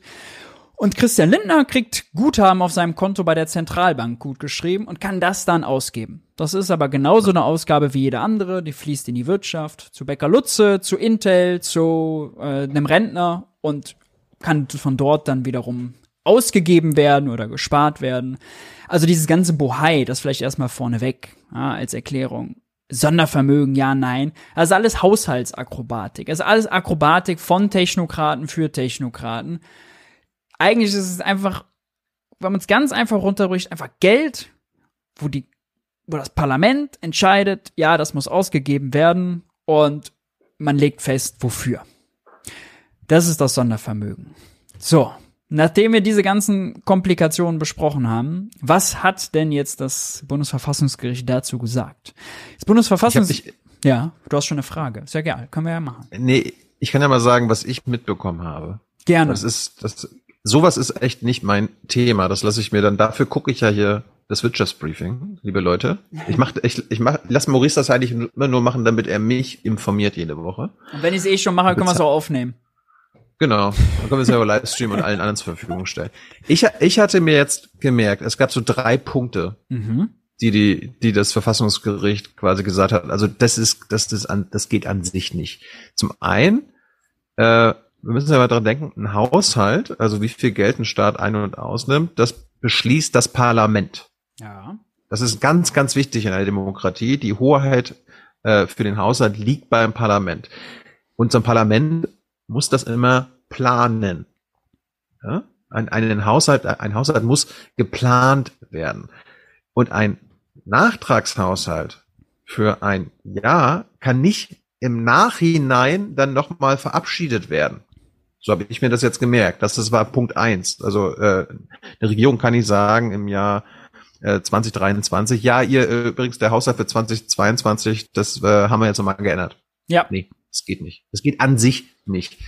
Das andere war dann irgendwie diese außerordentliche Lage, mhm. also womit das ja alles begründet wurde, warum es dann diesen, dieses Sonder, den Sonderkram geben musste, der wurde nicht ausreichend begründet. Äh, also es war mhm. nicht mehr klar, dass das so eine äh, außerordentliche Lage ist. Und ähm, was war das letzte? Das letzte ist eigentlich der entscheidendste Punkt, war die Jährigkeit und Jährlichkeit, so Haushaltsprinzipien. Genau. Genau, also wenn eine Notlage herrscht, muss auch klar gesagt werden, okay, das Geld muss dann für dieses Jahr, äh, für diese Notlage in diesem Jahr ausgegeben werden. Und wenn die, die Notlage im nächsten Jahr auch noch herrscht, dann müsst ihr halt wieder eine neue genau. äh, neue Finanzierung beschließen. Jedes Jahr neu. Jedes Jahr neu die Notlage feststellen und wieder beschließen. Ja. So habe ich so hab mir gemerkt. Ist völlig richtig und jeder einzelne dieser drei Punkte hätte schon, das ist auch wichtig, alleine dafür gereicht, ja. dass das verfassungswidrig ist. Wir können jetzt die drei Punkte mal durchgehen. Dass das rückwirkend gemacht wurde, ja, also mhm. 21 haben sie den Haushalt eingebracht, aber 22 haben sie den beschlossen. Nochmal, was war damals? Ich glaube, zu Nikolaus hat die äh, Regierung sich konstituiert. Die hatten also dann nur noch drei Wochen Zeit und hatten diese 60 Milliarden in dem für Corona-Notlage bewilligte Mittel. Und die haben natürlich, haben sie dann bei den Koalitionsverhandlungen gesehen und gedacht, ah, wenn wir keine Schulden machen wollen, wenn wir nicht die Steuern erhöhen wollen, aber die Grünen wollen Klimaschutz, na dann lasst uns die doch rüber buchen. Dann haben sie das noch 21 eingebracht und dachten, es reicht, den Haushalt dort einzubringen, aber man hätte ihn ja. auch dort beschließen müssen. Das heißt, sie hätten lieber noch kurz vor Silvester eine Sondersitzung äh, anberaumt, dann wäre der Punkt okay gewesen. Der ist also gar nicht, der ist nachvollziehbar, der ist aber gar nicht so groß, das hätte man einfach korrigieren können, theoretisch. Und der zweite Punkt, der ist auch relativ nachvollziehbar. Die Notlage muss gut begründet werden. Da finde ich allerdings, lehnt sich das Bundesverfassungsgericht ökonomisch ein bisschen weit tatsächlich aus dem Fenster. Denn die Argumentation der Regierung war, es war wegen Corona-Wirtschaftskrise. In der Wirtschaftskrise investieren auch die Privaten weniger in die Wirtschaft. Die Privatinvestitionen sind total zurückgegangen. Und deswegen müssen wir als Staat egal warum Krise war, jetzt mehr Investitionen tätigen, um dieses, diese Lücke aufzufüllen. Und wenn wir doch schon dann Investitionen tätigen, die die Privaten nicht gemacht haben, dann doch wenigstens in die Zukunft, dann doch wenigstens in Klima und Transformation. Das macht ökonomisch Sinn. Das hat das Bundesverfassungsgericht nicht so gesehen. Da hätte man, kann man drüber streiten, ob man vielleicht eine bessere Begründung findet. Ja, alles gut. Die beiden Sachen machen aber auch nicht sonderlich Probleme, weil die zu korrigieren wäre eigentlich leicht gewesen. Der dritte mhm. Punkt ist eigentlich der am weitest, der weitgehendste, dass das Geld immer nur dann in einem Jahr ausgegeben werden muss, wo die Notlage besteht. Und das bedeutet, um es mal plastisch zu machen, wir hatten Ahrtal, ja, Häuser weggeschwemmt, Naturkatastrophe. Dafür hat der Bund einen 30 Milliarden Fonds aufgelegt aus dem heraus finanziert wurde der ganze Wiederaufbau. Teilweise Entschädigungen, Wiederaufbau von öffentlichen Gebäuden und, und, und. Da hat man dann, ich meine, es war 2019 schon oder 2020, äh, hat man dann gesagt, alles klar, wir gucken uns heute an, wie groß ist der Schaden, 30 Milliarden. Und diese 30 Milliarden stellen wir da jetzt da ein und ihr könnt euch alle sicher sein, dass es diese 30 Milliarden zum Aufbau gibt, auch in den nächsten Jahren. Auch wenn ihr es nicht schafft, innerhalb der nächsten, weiß nicht, fünf Monate, die das Jahr dann noch hatte, das Haus zu bauen. Denn der Wiederaufbau dauert natürlich länger als ein Jahr. Mit, der no mit diesem Urteil jetzt ist auch das theoretisch rechtswidrig, verfassungswidrig. Hätten die theoretisch all die Mittel, die im ersten Jahr nicht abgeflossen sind, für den Wiederaufbau im nächsten Jahr nochmal als Notlage beschließen müssen. Aber das ist ökonomisch sehr, sehr problematisch, weil wo, mhm. dann sind die Leute, die quasi das Haus aufbauen wollen, darauf angewiesen, dass auch die nächste Regierung wieder eine Notlage feststellt. Also serielles Notlagen beschließen, Jahr für Jahr. Jetzt, es muss ja nicht die Regierung beschließen, sondern das Parlament. Das Parlament, genau, muss beschließen. Aber das Parlament kann sich ändern. Das Parlament kann sich ändern, ja. die Mehrheiten können sich ändern. Und dann hat's, hat man natürlich keine Planungssicherheit. Ja? Also einmal beschlossene Mittel, die mittelfristig oder langfristig sogar ausgegeben werden müssen, sind eigentlich nicht mehr möglich. Und das gilt noch nicht mal nur für Sondervermögen, sondern eigentlich für den Gesamthaushalt unter der Schuldenbremse. Ja. Mit Ausnahme der Bundeswehr. Weil bei der Bundeswehr hat man ja das gleiche Problem. Äh, man kann jetzt also Panzer bestellen, man kann jetzt Jets bestellen, nur die bestellt man in einem Jahr. Bis das alles komplett produziert und geliefert ist, dauert es eine gewisse Zeit, häufig mehrere Jahre. Und es wird natürlich nur produziert, weil die Regierung sagt, heute habe ich das Geld dafür und kann die Bestellung tätigen, um dann in Zukunft zu bezahlen. Ja, macht total Sinn. Bundeswehr gilt das nicht, weil das eigenen Verfassungsrang hat und deswegen diese Schuldenbremsen äh, Logik ja. darauf nicht angewendet wird. Aber auf den gesamten anderen Haushalt schon. Das macht theoretisch, entwehrt, zeigt uns jetzt auf, die gesamte Schuldenbremsenkonstruktion ist extrem kurzfristig, weil man nur von Jahr zu Jahr gucken kann. Man wirft der Politik ja sowieso vor, immer nur von Legislaturperiode zu Legislaturperiode zu gucken. Da ist es jetzt tatsächlich von Jahr zu Jahr und Planungssicherheit, auch wenn man Ansiedlungen finanzieren will. Hier Intel kommt doch bitte hier hin. Im ersten Jahr kriegt ihr fünf Milliarden von uns und wenn ihr in fünf Jahren immer noch da seid und tariftreu seid, dann kriegt ihr noch mal fünf. All sowas ist dann nicht möglich. Das ich ist hoffe, ziemlich weitgehend. Ich hoffe, Maurice, du hast jetzt endlich mal deine Meinung zur Schuldenbremse geändert äh, und hast endlich realisiert, was für ein Unsinnzeug das ist. Ja. Du bist ja der große, der große Verteidiger der letzten, die letzten Jahre gewesen. Ja, stimmt. Ja, äh, langsam komme ich doch zu der Erkenntnis, dass mit der Schuldenbremse kein Staat zu machen ist. Er ist ja, recht kein nachhaltiger. Ja. ja, von Jahr zu Jahr wirtschaften, dann äh, ich denke, wir, wir sind keine Firma, sondern wir sind ein, ein Staat, Gemeinwesen. Wir müssen wir sind die große Deutschland GmbH. Hat, ja. hat mein Reichsbürger gesagt. Naja, aber ja, es, es ist gab wirklich. die Deutschland AG, ne? Es gab mal die Deutschland AG, wo dann die ganzen Filmchefs gegenseitig in den Aufsichtsrat sitzen. Ne? Ja. Ja, äh, was bedeutet ja. das? Gucken wir uns das doch mal an. Ich habe ihn äh, mitgebracht. Den, es gibt Zahlen. Das ist nämlich die Übersicht zum Klima- und Transformationsfonds. Keine Sorge, ich äh, fisch die Zahlen raus, die wichtig sind. Es gibt eine 70 Milliarden Rücklage im Klima- und Transformationsfonds. Davon müssen theoretisch 60 Milliarden abgezogen werden. 60 Milliarden weniger im Klima- und Transformationsfonds, die nicht ausgegeben werden können. Jetzt hat man in dem KTF aber tatsächlich einige Möglichkeiten, um Sachen anders zu regeln. Hier ist zum Beispiel 12,5 Milliarden vorgesehen und eingeplant für die Deutsche Bahn. Ja, Investitionen in die Eisenbahninfrastruktur. Jetzt wissen wir aber doch, wir können doch Unternehmensbeteiligungen an der Schuldenbremse vorbeiwuppen. Diese 12,5 Milliarden müssten also gar nicht in den Klima- und Transformationsfonds rein. Die könnte man da rausnehmen, ohne jemandem weh zu tun und der Deutschen Bahn einfach als Eigenkapital zubuchen. Haben wir schon mal 12,5 Milliarden gewonnen. Gleichzeitig ist es so, dass die ganzen Sachen, die hier geplant sind als Ausgaben, Gebäudeförderung, ja, hier Thema Heizungsgesetz, Dekarbonisierung, Infrastruktur, das steht immer, ist immer ziemlich viel eingeplant. Leider haben wir aber in vielen Ämtern Personalmangel und dann doch nicht so viele Leute, die das dann umsetzen. Das heißt, die geplanten Ausgaben fließen auch alle gar nicht ab. Man hat also nur einen gewissen Puffer, den man schon mal einplanen kann, der gar nicht gebraucht wird. Ja. Dann könnte man zum Beispiel andere Alternative sowas hier wie Mikroelektronik oder äh, zum Beispiel der Hochlauf von der äh, Industrie und Wasserstoff, das könnte man auch alles in andere selbstständige Sondervermögen umbuchen. Das heißt, wir gründen eine Transformationsgesellschaft als Staat, ja, ist halt außerhalb des Bundeshaushaltes, gehört einem Staat, so wie die Deutsche Bahn, nur halt nicht als AG. Kann man als GmbH machen. Und die nimmt Kredite auf und der Staat garantiert für diese Kredite. Die müssen ja niemals ausfallen. Und auch dann kann quasi da Eigenkapital zugeschossen werden an der Schuldenbremse vorbei.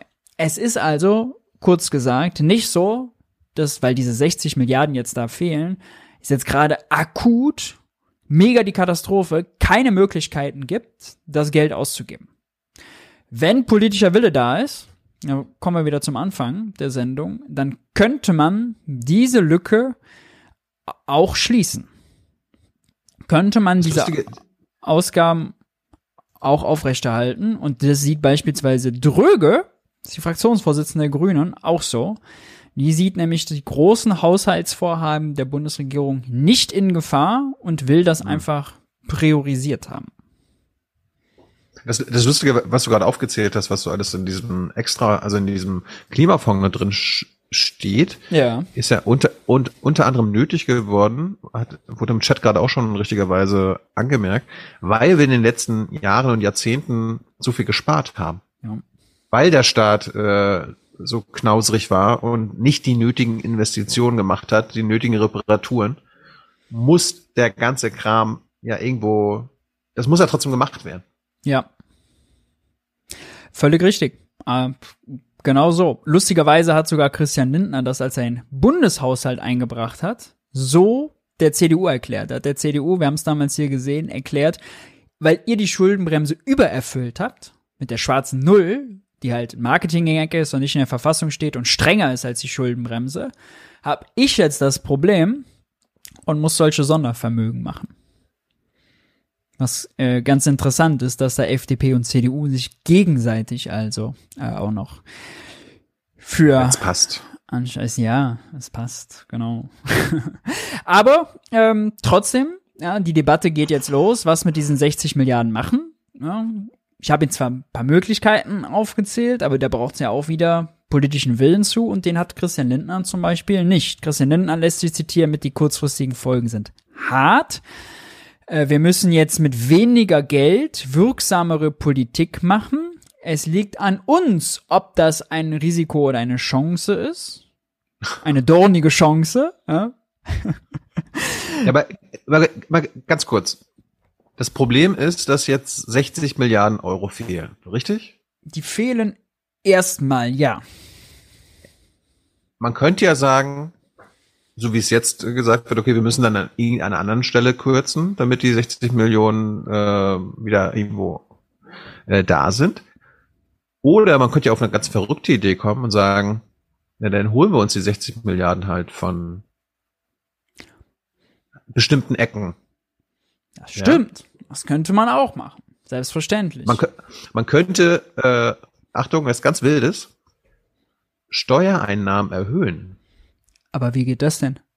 Du willst ja nicht an der Steuerschraube drehen. Naja, wir haben ja. Wir haben schon weltweit die höchsten Abgaben und Steuerlast für Unternehmen, Tilo. Das geht ich, nicht. Ich, ich rede jetzt nicht über Unternehmenssteuer, ich rede nicht über Einkommenssteuer. Aber jetzt, weißt du, jetzt, weißt, jetzt driftest du aber ab. Jetzt wird's aber linksradikal hier. Weißt du, wo Deutschland ganz, ganz äh, weit oben ist, beziehungsweise ganz unten ist? In der Besteuerung von Vermögen. Und ja. deutsche Vermögen sind, sind besonders reich. Alles Betriebsvermögen. Alles Betriebsvermögen. Das schafft Arbeitsplätze. Wenn man die besteuert, wandern die ins Ausland ab. Das geht leider nicht. Ach so. Ja. Ach so. Das sagen die CDUler, die ja auch so gut informiert sind über den Arbeitsmarkt. Die auch wissen, der Mindestlohn erzeugt Arbeitslosigkeit. Und das sind die gleichen. Hm. Aber die können ja sich nicht überall irren. Aber wozu haben wir denn unsere breiten Schultern in der Gesellschaft, wenn jetzt nicht für solche Situationen? Ja. Ja, also theoretisch ginge das natürlich, ja, auch damit könnte man dieses Problem lösen, sogar konjunkturunschädlich lösen, denn wenn man die besteuert, die Geld, extrem viel Geld auf der hohen Kante liegen haben, also eh nur sparen, ist eh nicht in der Wirtschaft floriert, dann schadet es der Wirtschaft nicht, ja. Wenn man hingegen Mehrwertsteuern erhöhen würde oder die Einkommenssteuer für äh, kleine und mittlere Einkommen. Das würde hingegen den Leuten Geld wegnehmen, was sie sonst zum Friseur, zum Bäcker, weiß nicht, um einen neuen Kühlschrank zu kaufen, tragen. Und dann müssten die verzichten. Das wiederum wäre schlecht für die Wirtschaft. Aber bei großen Vermögen wäre das konjunkturunschädlich. Es ginge. Ja. ja. Der Chat fordert natürlich jetzt die Abschaffung der klimaschädlichen Subvention. Auch alles richtig? Auch das äh, ginge. Bei den klimaschädlichen Subventionen ähm, ist es nur so, dass bei ist nicht bei allen sofort ja. eine Lösung wäre. Also man, oder das ist vielleicht auch bei ja. der Steuerthematik was. Also äh, die Steuern sind nicht so schnell eingeführt, dass man jetzt 23 noch den Haushalt gerettet bekommt. Ähm, das heißt, für die Zukunft, ja, kann man das machen. Aber für jetzt ist eher, und das ist auch wieder absurd, ja, auf die Trickserei, die bestraft wurde, jetzt neue Trickserei erforderlich. Es gibt auch noch andere Sachen. Wir haben jetzt zum Beispiel neben der Bahn auch eine Autobahn GmbH des Bundes die für Autoinvestitionen verantwortlich ist, die kriegen ähm, tatsächlich äh, Zuweisungen, nicht Eigenkapitalerhöhungen, sondern Zuweisungen aus dem Bundeshaushalt. Diese Zuweisungen, weil die keine Beteiligung sind, sondern quasi eine ja, Subvention oder Ausgabe, fallen unter die Schuldenbremse. Man könnte das einfach als Eigenkapitalerhöhung machen und auch dann hätte man dort quasi das ausgelagert. Es gibt jetzt viele Wege. Da hm. wird gerade auch fleißig drüber debattiert. Es gibt auch viele Vorschläge aus der Politik. Lindner sagt jetzt, wir sind zum Sparen gezwungen. Ja, man kann jetzt also, äh, müssen jetzt mit weniger öffentlichen Subventionen die Wirtschaft modernisieren. Und das ist schon interessant, wenn Lindner das jetzt sagt, denn also die ganzen Industrieverbände, die ganzen TSMC und Intels, die jetzt hier hinkommen wollen, deren Geld ist eigentlich gerade weggegangen. Ja, es ist das Geld, was die brauchen oder haben wollten, um sich anzusiedeln, um sich zu transformieren, das steht gerade in Gefahr. Und die CDU, die sich darüber freut, und die FDP, die sich darüber freuen, sind sonst diejenigen, die vor der großen Deindustrialisierung warnen. Also hier beißt sich die Katze so ein bisschen in den Schwanz. Die freuen sich über die Sachen, die dazu führen, wovor sie warnen ja, ich, ich muss sogar ein bisschen stutzen, dass Intel und Tesla und so weiter immer unsere Subvention brauchen. Also die reichsten Unternehmen der Welt brauchen staatliche Subventionen, damit sie sich hier ansiedeln. Hm. Ja, dadurch wird es profitabler. Maurice. Ja, ja. Und äh, Ach so. Ja, ja, darum geht's natürlich, ja. na klar. Ja, ja. Saskia Esken, wir haben sie eben schon erwähnt, fordert deshalb die Schuldenbremse auszusetzen. Auch das geht natürlich. Man kann jetzt für 23 die Notlage erklären und dann in der Notlage sagen, all die Ausgaben, die wir im Klima- und Transformationsfonds machen wollten, machen wir jetzt halt nicht mehr über das, die 60 Milliarden, die wir in der Vergangenheit reingebucht haben. Die sind sowieso nichtig, direkt gestrichen, sondern eben über 60 Milliarden neue Schulden und dafür erklären wir die Notlage Notlage ist, wenn eine unvorhersehbare Krisensituation eingetreten ist, Wirtschaftskrise oder Naturkatastrophe. Es gibt noch Achso, ich dachte, ich dachte, ich dachte ein Urteil des Verfassungsgerichts. Das war eine unvorhersehbare Notlage. ja. Äh, apropos, äh, so wie sich das Urteil liest, ähm, ist es nicht möglich, die Klimakrise als solche als Grund für eine Notlage zu nehmen. Denn die Notlagen, die Begründung für die Notlage, da waren sie ja auch sehr skeptisch. Und dieses vorhersehbare Krise wurde da sehr groß gemacht. Das heißt, je weiter man ja. auch in der sozusagen Zukunft ist, oder je weiter die Notlage in der Vergangenheit liegt, ja, man kann jetzt nicht 2030 sagen Corona, quasi. Und so könnten die dann auch argumentieren, es ist natürlich nicht das Urteil ist ja nicht eindeutig. Man kann das immer noch probieren. Viele Länder haben ja, das ja gemacht. Berlin beispielsweise oder das Saarland. Also die Klimakrise als Grund genommen, um die Schuldenbremse ja. auszusetzen. Das Bundesverfassungsgericht könnte argumentieren, das ist ja nicht vorhersehbar. Das ist hier absehbar gewesen. Wo sie ja innerlich sogar Recht haben. Ja, es wurde zu lange nichts gemacht. Und das ist kein Grund, also diese äh, Verfassungs, äh, diese Schuldenbremse von Verfassungsrang zu hintergehen. Das ist eine schlechte war, Nachricht. Das, ja, das ist eine schlechte Nachricht. Das war ja aber mein Vorschlag zur äh, zum Nein, dass man die Schuldenbremse an sich abschafft. Äh, einfach zu sagen, okay, dann machen wir halt jedes Jahr Klimakrise. Ja. Aber das könnte jetzt verfassungswidrig sein. Nicht, ist nicht eindeutig, aber es könnte so sein. Genau. Aber eigentlich jetzt nur ein Grund mehr, die ganze Scheiße abzuschaffen eigentlich nur noch ein Grund mehr, die ganze äh, Scheiße äh, abzuschaffen und zu äh, reformieren. Äh, zumindest fürs Aussetzen ist neben Esken auch Monika Schnitzer, ist äh, die Vorsitzende derzeit der Wirtschaftsweisen, hatten wir letzte Woche äh, hier im Briefing, genauso wie der DGB dafür ist und überraschenderweise Clemens Fußt vom IFO-Institut, die sonst tatsächlich da eher nicht so für sind. Ja, für die Bundeshaushalte der kommenden Jahre, so Fuß, ergeben sich erhebliche Einschränkungen. Eine Option besteht darin, nun doch für 23 und 24 eine erneute Notlage festzustellen, die Vorgaben der Schuldenbremse für normale Zeiten nicht einzuhalten und die Neuverschuldung zu erhöhen. Alternativ bleibt der Bundesregierung nur die Option, Ausgaben zu kürzen und umzuschichten oder die Steuern zu erhöhen. Ähm, und auf Twitter hat einer gefordert, dass es eine investitionsorientierte Reform der Schuldenbremse braucht. Also das ist eigentlich genau das, was die ganzen Gewerkschafter, was Achim Truger permanent vorschlägt. Ja. Die Reform. Genau, die goldene Regel nennen die das dann, dass also Investitionen von der Schuldenbremse ausgeschlossen werden. Auch Marcel, so wie früher. So wie früher. Genau, auch Marcel Fratscher sagt, die Schuldenbremse ist nicht mehr zeitgemäß, weil sie der Politik notwendigen Spielraum nimmt, um Krisen zu bekämpfen und Zukunftsinvestitionen zu tätigen. Auch er fordert ein Aussitzen. mal zeitgemäß, Marcel. Ja, und Achim Truger äh, fordert äh, quasi genau das gleiche, Aussitzen und Reformieren, goldene Regel. Das alles hat allerdings, wie ich finde, noch immer diesen Bias, diese Schwäche, dass man sagt, Investition des Staates, ganz, ganz toll, dafür dürfen wir auch Schulden machen. Konsumausgaben, böse, schlecht, dafür keine Schulden machen. Ja, das ist ja. immer die Position.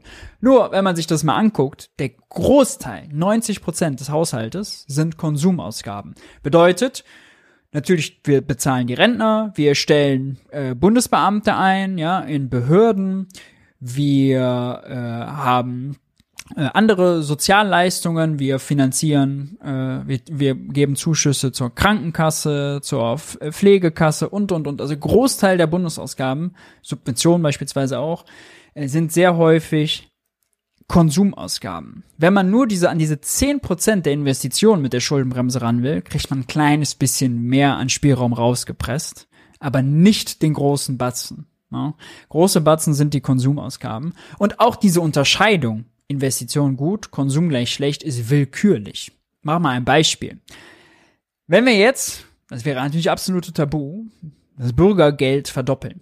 Ja, nur mal so als Gedankenexperiment. Und äh, das auch noch dafür keine Steuer oder sonst was erhöhen, also Schulden dafür machen. Was passiert? Die Leute, die das doppelte Einkommen haben, tragen das natürlich in die Wirtschaft, können sich endlich mal irgendwie einen neuen Kühlschrank leisten, neues Fahrrad anschaffen, alle drei Wochen zum Friseur statt nur einmal im Quartal, menschenwürdig leben. Das Geld fließt in die Wirtschaft, sorgt dort für zusätzliche Auslastung. Die privaten Unternehmen, die Waschmaschinenhersteller, die Kühlschrankhersteller weiten ihr Geschäft aus und dann fließen private Investitionen. Ja. Also auch Priva äh, staatliche Konsumausgaben können zu privaten Investitionen führen und damit am Ende die Wirtschaft produktiver, moderner machen. Diese Unterscheidung ganz strikt Konsum und Investition ist wirklich aus der Zeit gefallen. Ein Beispiel, wo man es konkret sieht. Investitionen sind eine Schule zu bauen, Schulgebäude. Konsum ist einen Lehrer anzustellen. Und spätestens da sollte jedem klar werden, mehr Lehrer, mehr Erzieher, das ist eine Investition im realwirtschaftlichen Sinne in unsere Leute, in unsere Zukunft. Es gibt aber auch Gegner. Es gibt Leute, die sagen jetzt, nee, Schuldenbremse aussetzen oder reformieren ist gar nicht so eine gute Idee. Beispielsweise Veronika Grimm. Die, Surprise! Die hält einen Schuldenbremsenstopp nicht für gerechtfertigt. Das Aussetzen mhm. der Schuldenbremse per Notfallregel erfordert eine Notlage. Die ist schwer zu argumentieren, sagte die Ökonomin. Und stattdessen sagt sie, man müsse jetzt den CO2-Preis nach oben anpassen, dann kann man sich auch viele Subventionen sparen. Also statt grün günstiger zu machen, braun fossiles teurer. Das sieht tatsächlich auch der Ökonom Edenhofer so, Direktor des Potsdam Instituts für Klimafolgenforschung. Auch er bringt als Reaktion darauf das Urteil einen höheren CO2-Preis ins Gespräch. Surprise. Surprise. Äh, Edenhofer hat allerdings einen kleinen Denkfehler da drin, muss man ehrlicherweise sagen, denn er fordert gleichzeitig das Klimageld. Nur wenn man jetzt den CO2-Preis erhöht und das Klimageld auszahlt, dann ist das nicht mehr Geld für den KTF. Dann kann man sich danach nicht mehr leisten. Das ist rechte Tasche, linke. Tasche. Das kann man aus also Klimapolitikgründen sicherlich rechtfertigen. Nur für das Problem, wir brauchen mehr Geld im KTF, ist das keine Lösung. Und ehrlicherweise muss man sagen, das Klimageld hat die Ampel ja eh schon angekündigt, nach der Legislatur einzuführen, wenn sie selbst nicht mehr muss. Das ist jetzt tatsächlich noch unwahrscheinlicher geworden. Bitter. Bitter, bitter. Die große, die allergrößte Frage ist aber, ob neben dem Klima- und Transformationsfonds auch andere Sondervermögen noch betroffen sind. Beispielsweise der sogenannte Doppelwumms. Es gibt die gute Nachricht, dass die Preisbremsen verlängert wurden bis zum März nächsten Jahres für Strom und Gas. Die sind allerdings im Doppelwumms drin. Doppelwumms war 2022 äh, ausgesetzt der Schuldenbremse, Sondervermögen Wirtschaftsstabilisierungsfonds mit 200 Milliarden befüllt, um dann die Preisbremsen bis erst 24, jetzt bald bis 2025 zu finanzieren. Also in der Zukunft. Das ist natürlich jetzt mit oder nach dem Urteil nicht mehr möglich. In der Pressekonferenz wurde dazu nachgefragt. Ähm, Tilo, ich würde dir jetzt einmal, damit du das gut mitschauen kannst, einen Watch Together Link schicken, ähm, mhm. damit das Video bei dir auch läuft. Mhm. Passt das? Ja. Dann machen wir das doch mal eben. Mach das mal hier. Flott. Oh. Parallel. Und dann hören wir uns doch mal an. Ich schick's dir mal eben in unserem Zoom-Chat. Achso. Aha. Zack, zack. Das ist für die Bundesregierung und für den Pressesprecher ein heikles Unterfangen gewesen, weil eben die Unsicherheit so groß ist, weil man selbst nicht so richtig weiß, wie das alles zu interpretieren ist. Ich, ich, hatte, ich hatte mit einem Regierungsmitglied äh, danach geredet. Ja. Äh, und die Person meinte so, als sie das in der Live-Übertragung schon gesehen hatte, als Peter Müller, äh, also einer der Richter, sich hingesetzt hatte und so eine Fresse verzogen hat. Ich habe es leider nicht gesehen. Da war schon klar, ach du Scheiße. und dann hat er, hat die Person ihren Mitarbeiter gerufen, meinte so, heilige Scheiße, äh, guckt euch das an, wir müssen drauf reagieren. Ja, wir schauen uns das mal an. Mhm. Mhm. Gab, war jetzt ja nicht so, also gab jetzt nicht so viel, ne? Nee, nee, nee. Kleine Aussage. Und zwar zum Wirtschaftsstabilisierungsfonds, ob das äh, später denn auch davon betroffen sein könnte. Mhm. Also die ganz konkrete Zahl kann ich Ihnen ähm, so nicht nennen. Wir erwarten aber. Im neuen Thema? Eine, zwei Fragen zum WSF. Ähm, der Minister Habeck sagte heute Morgen im Deutschlandfunk, dass der WSF von dem Urteil aus Karlsruhe betroffen sei. Da müsse die Union keine Prüfungen durchführen. Herr Severin, ist das eine durch das Haus juristisch geprüfte Ansicht oder hat der Minister das einfach so gesagt und Herr Hebestreit schließt sich die Bundesregierung als Ganze diesem Urteil an oder bleibt das eine Privatmeinung von Herrn Habeck? Der Minister sagt niemals etwas nur so dahin. Wenn er das sagt, dann hat das Hand und Fuß. Und ich glaube, das ist auch kohärent mit dem, was wir hier seit Mittwoch sagen, dass diese Auswirkungen dieses Urteils überhaupt nicht überschätzt werden können und dass wir jetzt genau Machtpolitisch ist das jetzt natürlich super interessant zwischen Habeck, äh, Lindner und Scholz, weil vor allem Habeck und Habecks Zusagen davon betroffen sind. Ne? Lindner hat ihn also wirklich jetzt am Arsch. Das ist jetzt alles abhängig davon, ob vier Prozent Lindner 5% vielleicht in manchen Umfragen, da noch die Kurve bekommt oder nicht. Prüfen müssen, welche Auswirkungen es konkret gibt. Und ähm, ich glaube, am Freitag habe ich mich an dieser Stelle sehr ähnlich geäußert wie Herr Habeck heute im Deutschlandfunk. Und insofern ähm, ist das natürlich auch die Position der Bundesregierung, womit aber noch nichts gesagt hat, welche Folgen diese Einschätzung hat. Und wir müssen noch mal uns alle vergegenwärtigen, dass das Bundesverfassungsgericht am Mittwoch sehr grundlegend sich erstmals auch zu der Schuldenbremse oder der Schuldenregel, so heißt sie ja formal, geäußert hat, auch zu Bedingungen der Sondervermögen, die übrigens vorgesehen sind und waren, aber wie sie zu behandeln sind, das ist ja auch eine gängige Staatspraxis seit vielen Jahren gewesen. Und diese Auswirkungen, die sowohl im Bund als auch in einer ganzen Reihe von Ländern äh, sich zeitigen werden, die gilt es jetzt genau zu prüfen und dann auch zu äh, sehen, welche auch haushalterischen Konsequenzen daraus zu ziehen sind. Und dieser Prozess läuft im Moment unter Hochdruck. Aber wie gesagt, das ist juristisch jetzt Neuland und das gilt es genau zu prüfen. Und ich glaube, das Signal, was auch der Bundeswirtschaftsminister deutlich äh, gesetzt hat, ist, dass alle Sondervermögen angeguckt werden und geprüft werden, wie sie sich auswirken. Also insofern ist die äh, sicherlich die Sorge, die in der Unionsfraktion zum Ausdruck kam, dass man das nochmal prüfen müsse, um dann auch dort das Verfassungsgericht anzurufen, eine Sorge ist, die entweder unbegründet ist, weil sie sowieso von hier geteilt wird, oder eben unnötig. Beim WSF könnte man jetzt ja meinen, oder geht es um 200 Milliarden, KTF waren 60 Milliarden. Ist das nicht viel schlimmer? Und da mhm. ist das, ist das äh, Urteil wirklich so zu lesen? Nein, die reine Milliardensumme macht gar nicht den großen Unterschied. Also das maßt das Verfassungsgericht sich jetzt nicht an, wie groß quasi die Reaktion auf die äh, Krise sein soll. Nur die Begründung ja. muss stimmen. Und das ja. muss in einem Jahr abfließen und es muss vorneweg beschlossen werden, nicht hinterrücks. Die Ampel hat natürlich jetzt nicht einen Zeitdruck. Ich kann mir vorstellen, dass es auf jeden Fall sicherer wäre, den Haushaltsnotlage 23 nochmal zu beschließen. Dafür braucht sie auch die Union nicht. Einfache Mehrheit, Kanzlermehrheit, reicht dafür. Und ohnehin muss man mal sagen, das haben sie ja alles nur gemacht, weil Christian Lindner unbedingt die Schuldenbremse formal einhalten wollte. Die hätten einfach die Notlage 23 von vornherein ziehen können. Es wäre gerechtfertigt gewesen. Es ist noch immer Krieg, noch immer hohe Energiepreise. Also zieht sie halt nochmal. In der EU hat man das ja auch gemacht.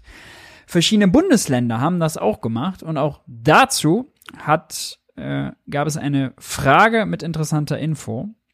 Da hören wir auch noch mal kurz rein. Ist ähm, prüfen Sie eigentlich auch die Sondervermögen der Länder? Da gibt es ja ähnliche Konstruktionen. Äh, oder gibt es da irgendwelche Einschätzungen, ob dieses Verfassungsgerichtsurteil auch Auswirkungen auf die hat? Also erstmal ist das Sache der Länder natürlich. Wir haben da ja keine, keine ähm, Eingriffs- oder, oder ähm, sind da nicht in der Kontrolle oder in der Übersicht. Das sind, die haben eigene Mechanismen. Unsere erste Einschätzung war schon, dass das auch auf Sondervermögen der Länder anzuwenden ist, weil es die Grundsätze der Haushaltsführung, der Jährlichkeit und Jährigkeit äh, klar betonen, dass sie auch für Sondervermögen gelten. Und ähm, da ist die Einschätzung, dass sich da keinen Unterschied zwischen Sondervermögen im Bund und in den Ländern ableiten lässt. Aber wie gesagt, das ist der Erfahrungsjurist Hebestreit, der das sagt ähm, Verfassungsrechter mögen da, äh, da nochmal differenziert drauf gucken, aber habe ja am Mittwoch schon gesagt, ähm, dass, und auch am Freitag, dass äh, die Auswirkungen weit über den Bund hinausgehen wird.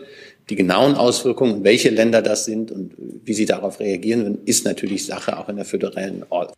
Ist Sache der Länder. Interessanterweise gibt's jetzt aber ein Land, was vorgeprägt ist. Und zwar mit CDU-Beteiligung die CDU und die Grünen in Sachsen-Anhalt wollen äh, Achso, ich dachte SH Schleswig Achso, Schleswig-Holstein, sorry, stimmt. Ah, du hast völlig recht. Schleswig-Holstein. Genau. Wollen die Haushaltsnotlage feststellen. Das haben sie erklärt. Äh, die haben einen Doppelhaushalt, das heißt, müsste für 23 und 24 sein. Und das ist ja interessant. Daniel Günther muss darauf reagieren, was ihm sein Parteivorsitzender Friedrich Merz eingebrockt hat. Ah, das ist doch mal interessant, was er dazu sagt. Wahrscheinlich sehr staatsmännisch. Kann er Friedrich Merz nichts dafür, was das Verfassungsgericht urteilt. Oder? Herr Merz, Herr Merz ging es um eine juristische Klarstellung und das wurde jetzt klargestellt. Und da sind wir auch sehr froh drum. Sind wir sehr froh drüber. So ähnlich klar damit, wer, Olaf damit werden wir staatsmännisch umgehen.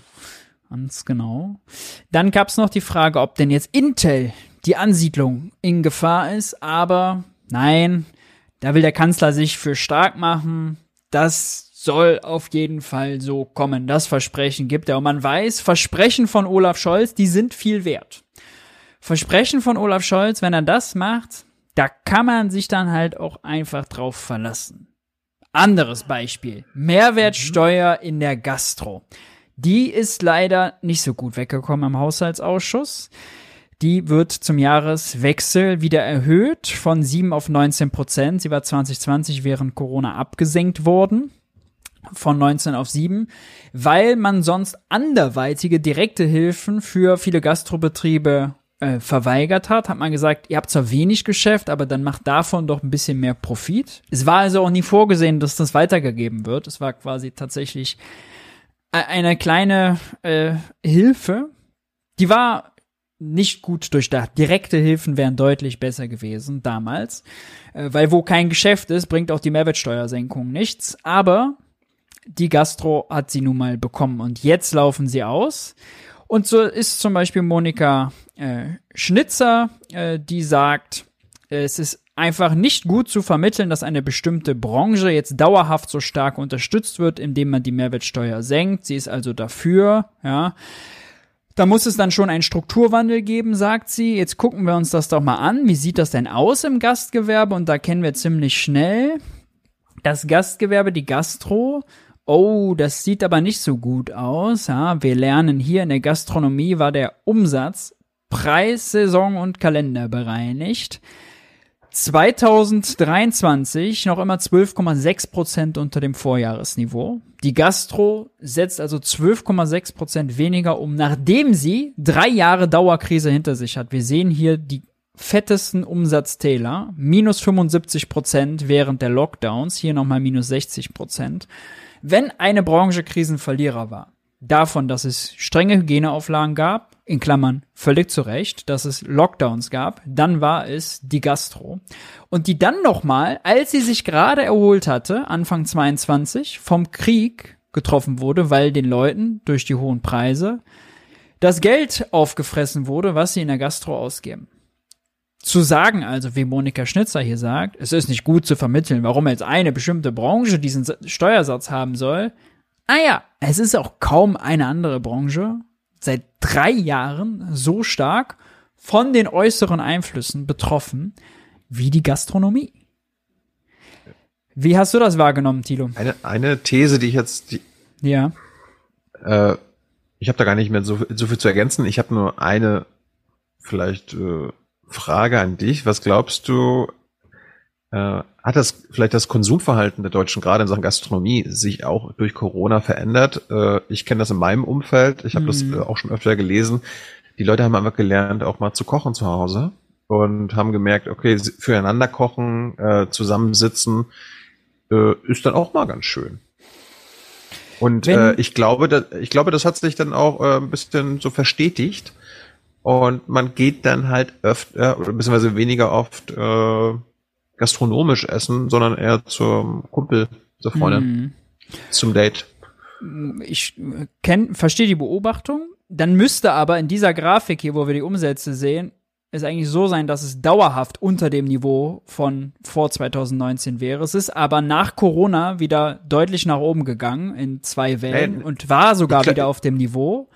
Und jetzt haben die Leute Kaufkraft verloren. Jetzt heißt es halt, ist ja auch ja. nicht nur äh, das schicke, feine Essen, sondern es ist auch der Döner, bei dem man sich setzt. Es ist äh, auch die Currywurst in einer Kneipe. Es ist auch die Pommes. Es ist auch der Burger King. Also äh, nicht nur die Austern, die da besteuert King, werden. Ja. Genau. Ja, aber gut, aber so nach einer Krise kann das natürlich auch erstmal der erste, der erste Reflex sein einer Gesellschaft, wieder dahin gehen zu wollen, wo man jetzt eine Zeit lang nicht hingehen konnte. Mhm.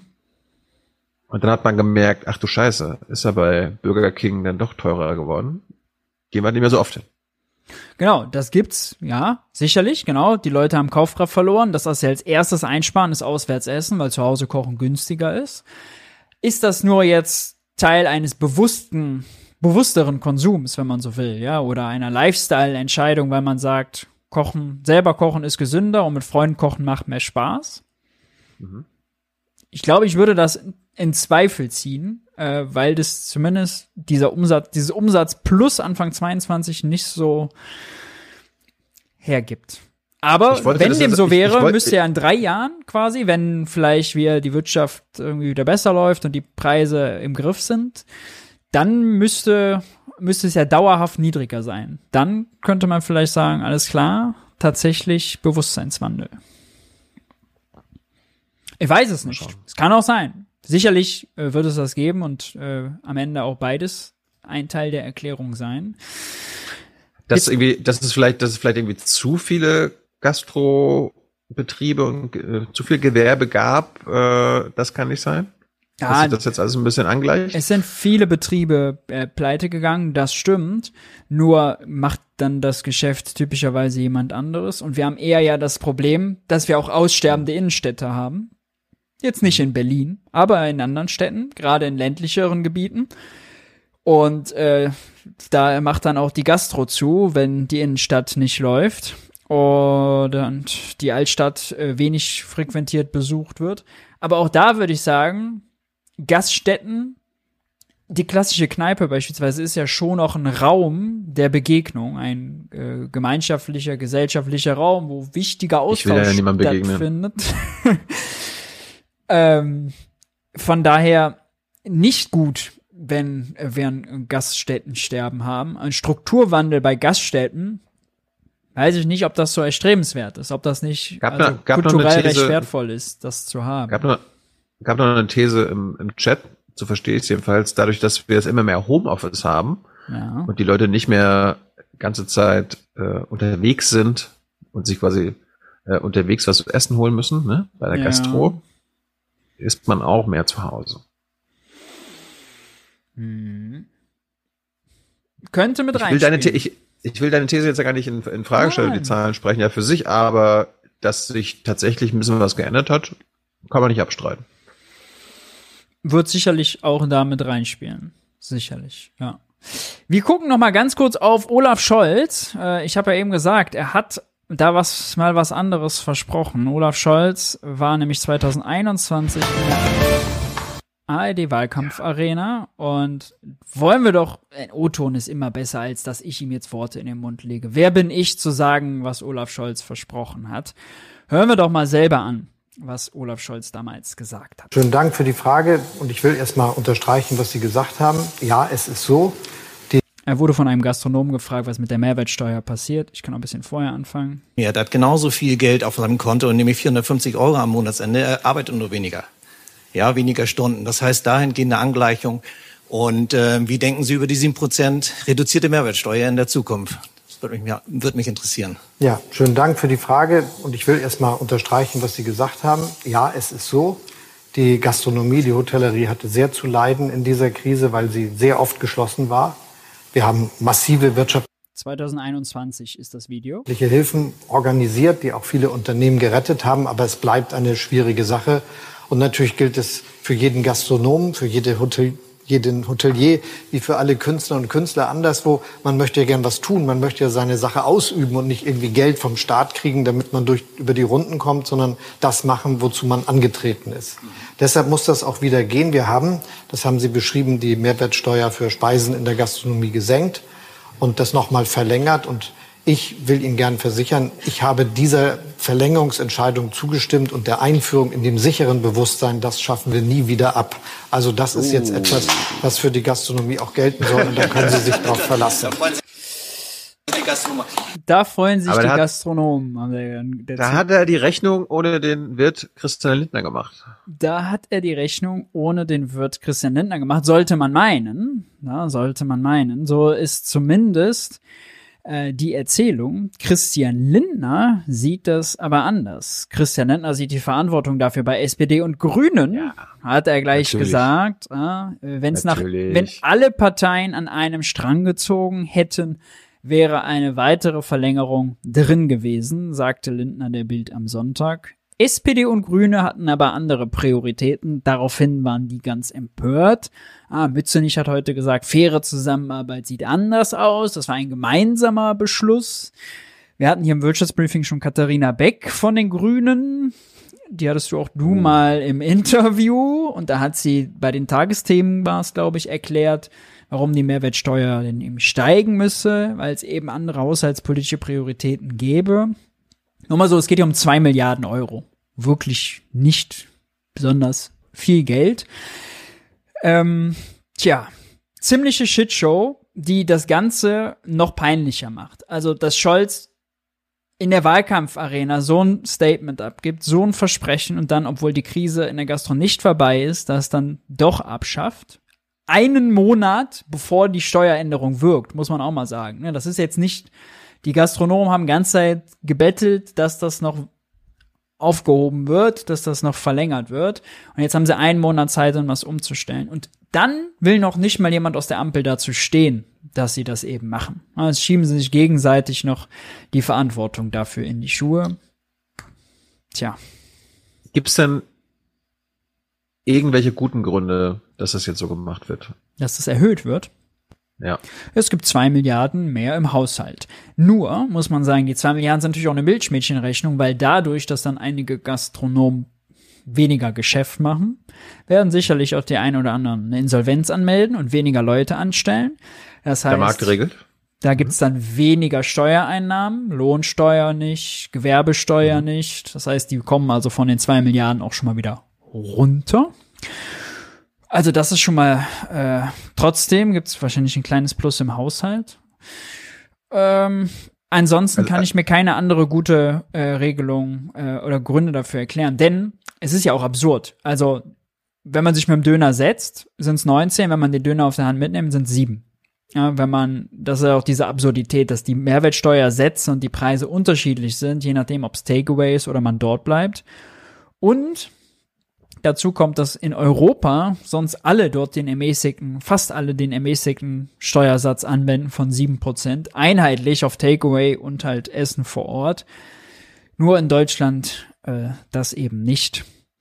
Ja, da wird sich jetzt die große Gerechtigkeitsfrage ehrlicherweise nicht dran entscheiden. Das muss man auch mal sagen. Äh, trotzdem ist es wieder was, was äh, viele Leute verprellt. Und auch das verstehe ich politstrategisch nicht. Wenn ich jetzt die Ampel wäre und ich habe nur noch ein Drittel der Bevölkerung in Umfragen hinter mir, dann so eine Entscheidung zu treffen, wo dann ich weiß, die Bild wird wieder Schlag, die Schlagzeile machen. So war es auch. Die Ampel macht den Leuten das Essen teurer. Und ich äh, 50.000 Gastronomen Übrigens auch für, ja. übrigens gelten, gelten die 19 Prozent dann auch ähm, für das Essen in Schulen und Kitas.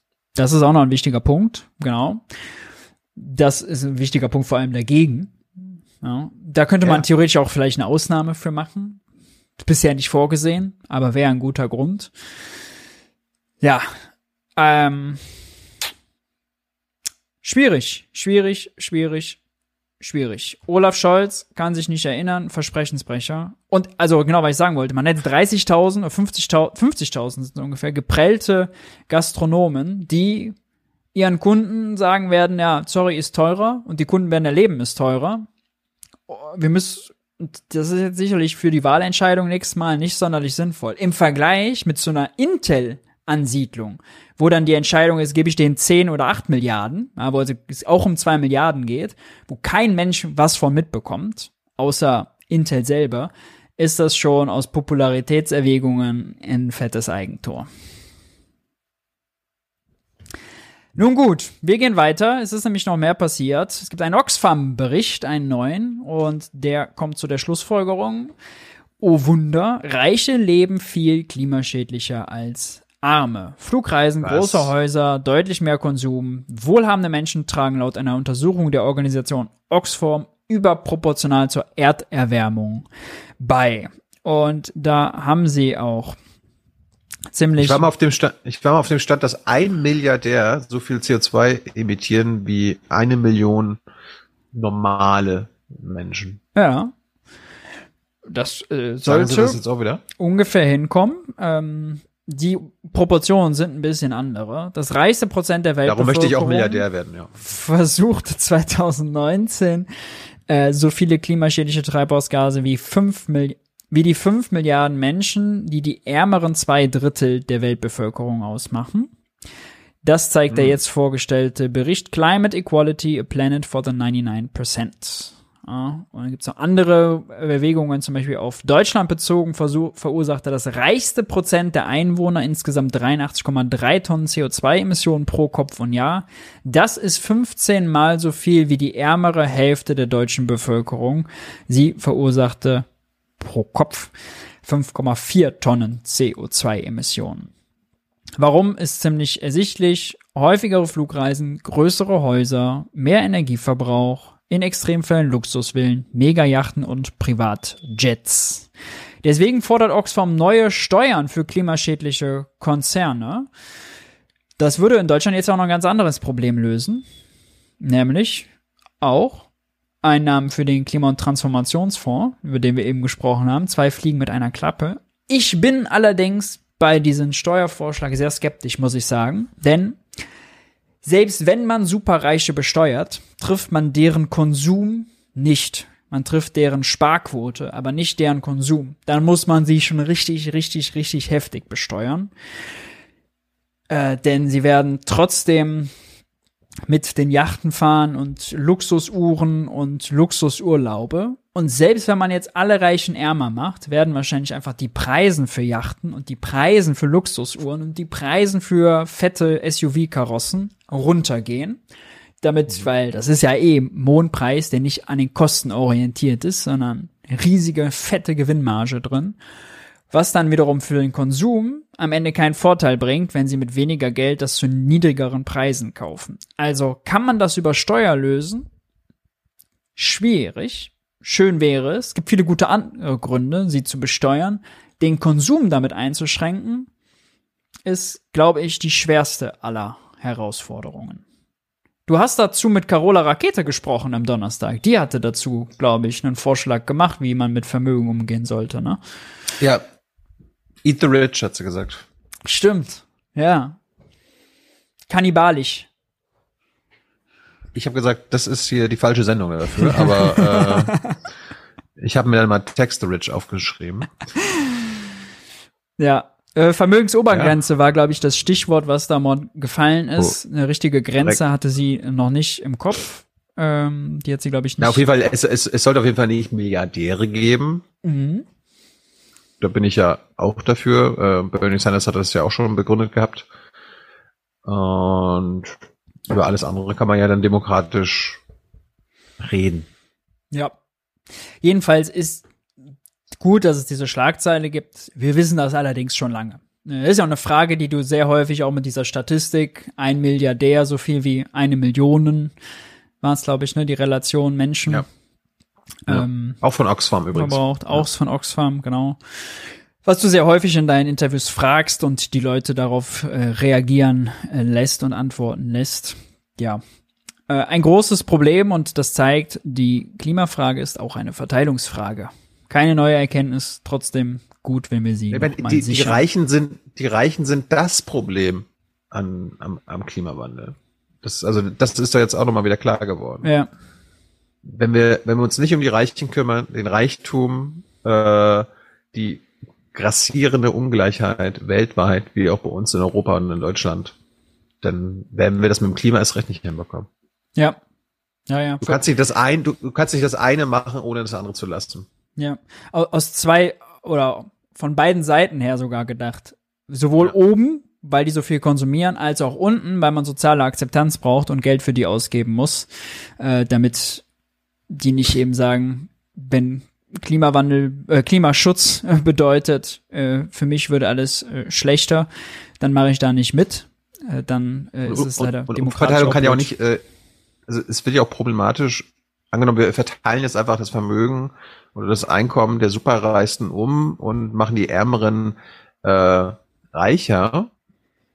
Wir haben ja nichts davon gewonnen, wenn die dann genauso viel konsumieren mhm. und genauso viel CO2 emittieren wie die Milliardäre jetzt.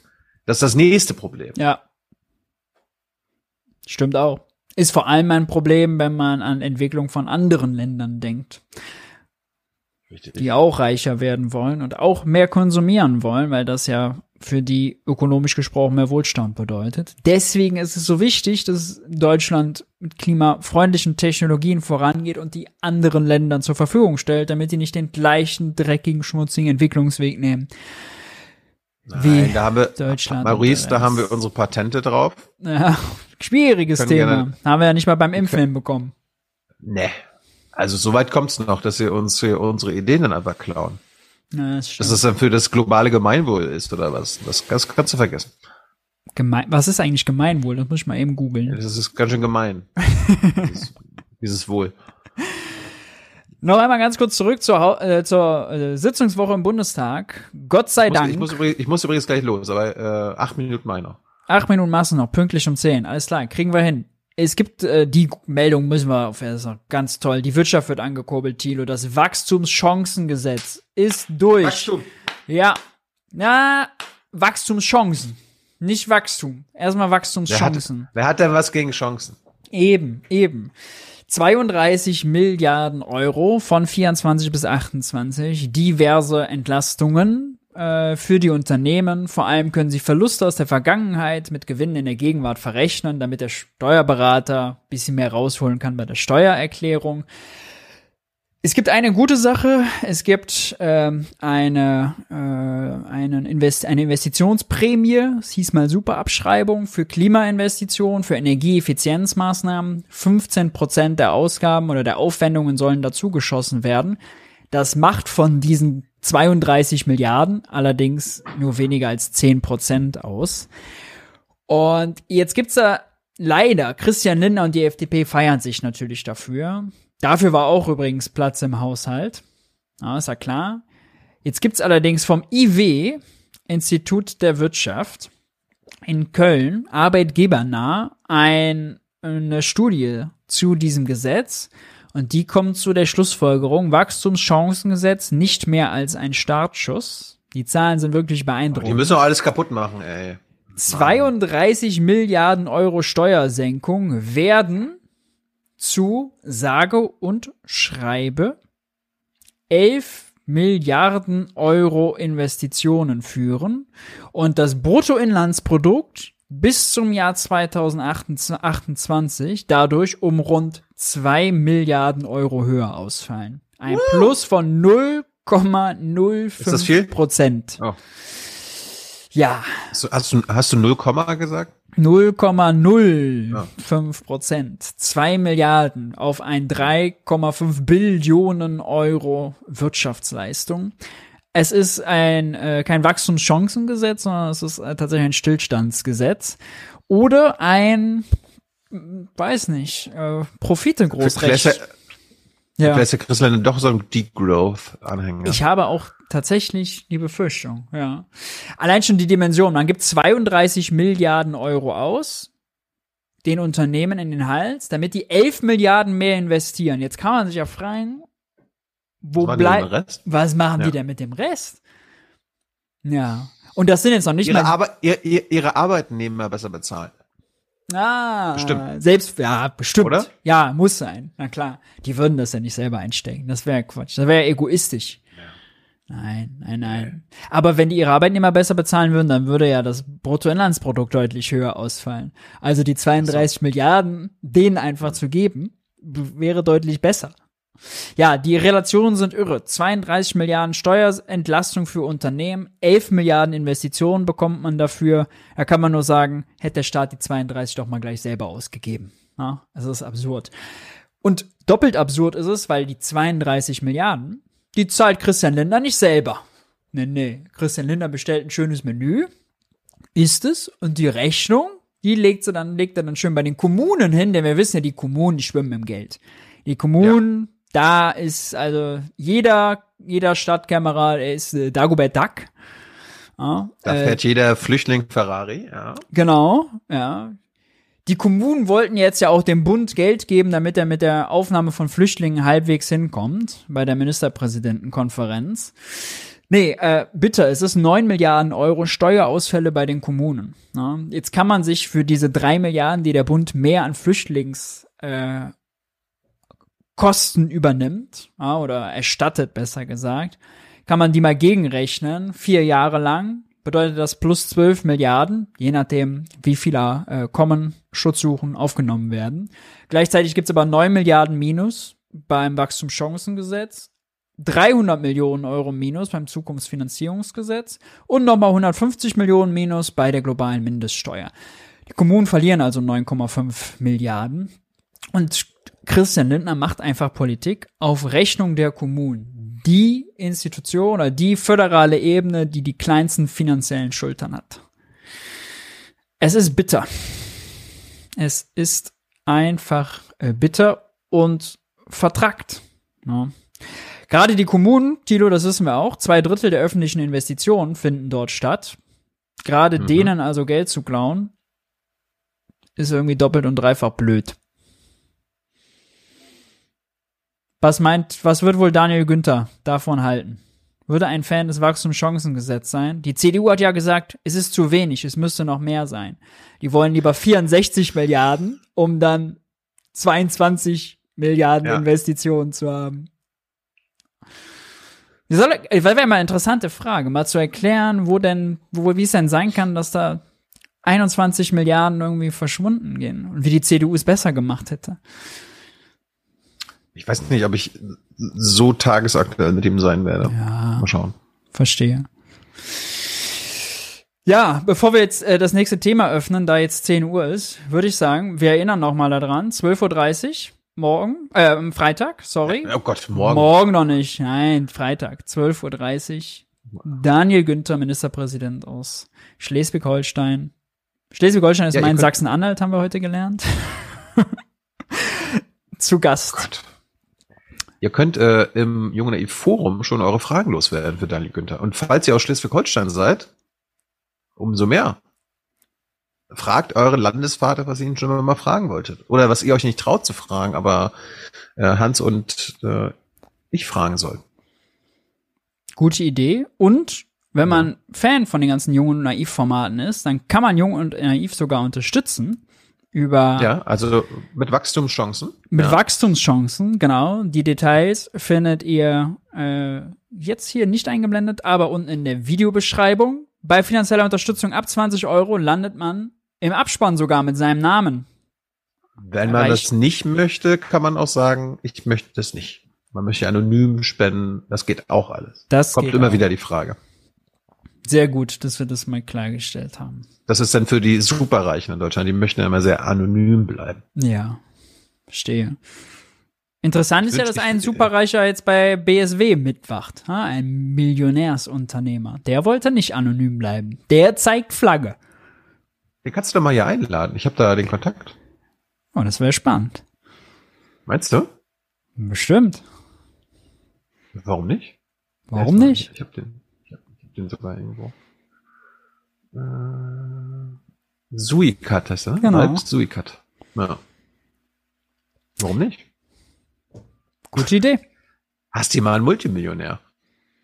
Dann muss alles stimmen.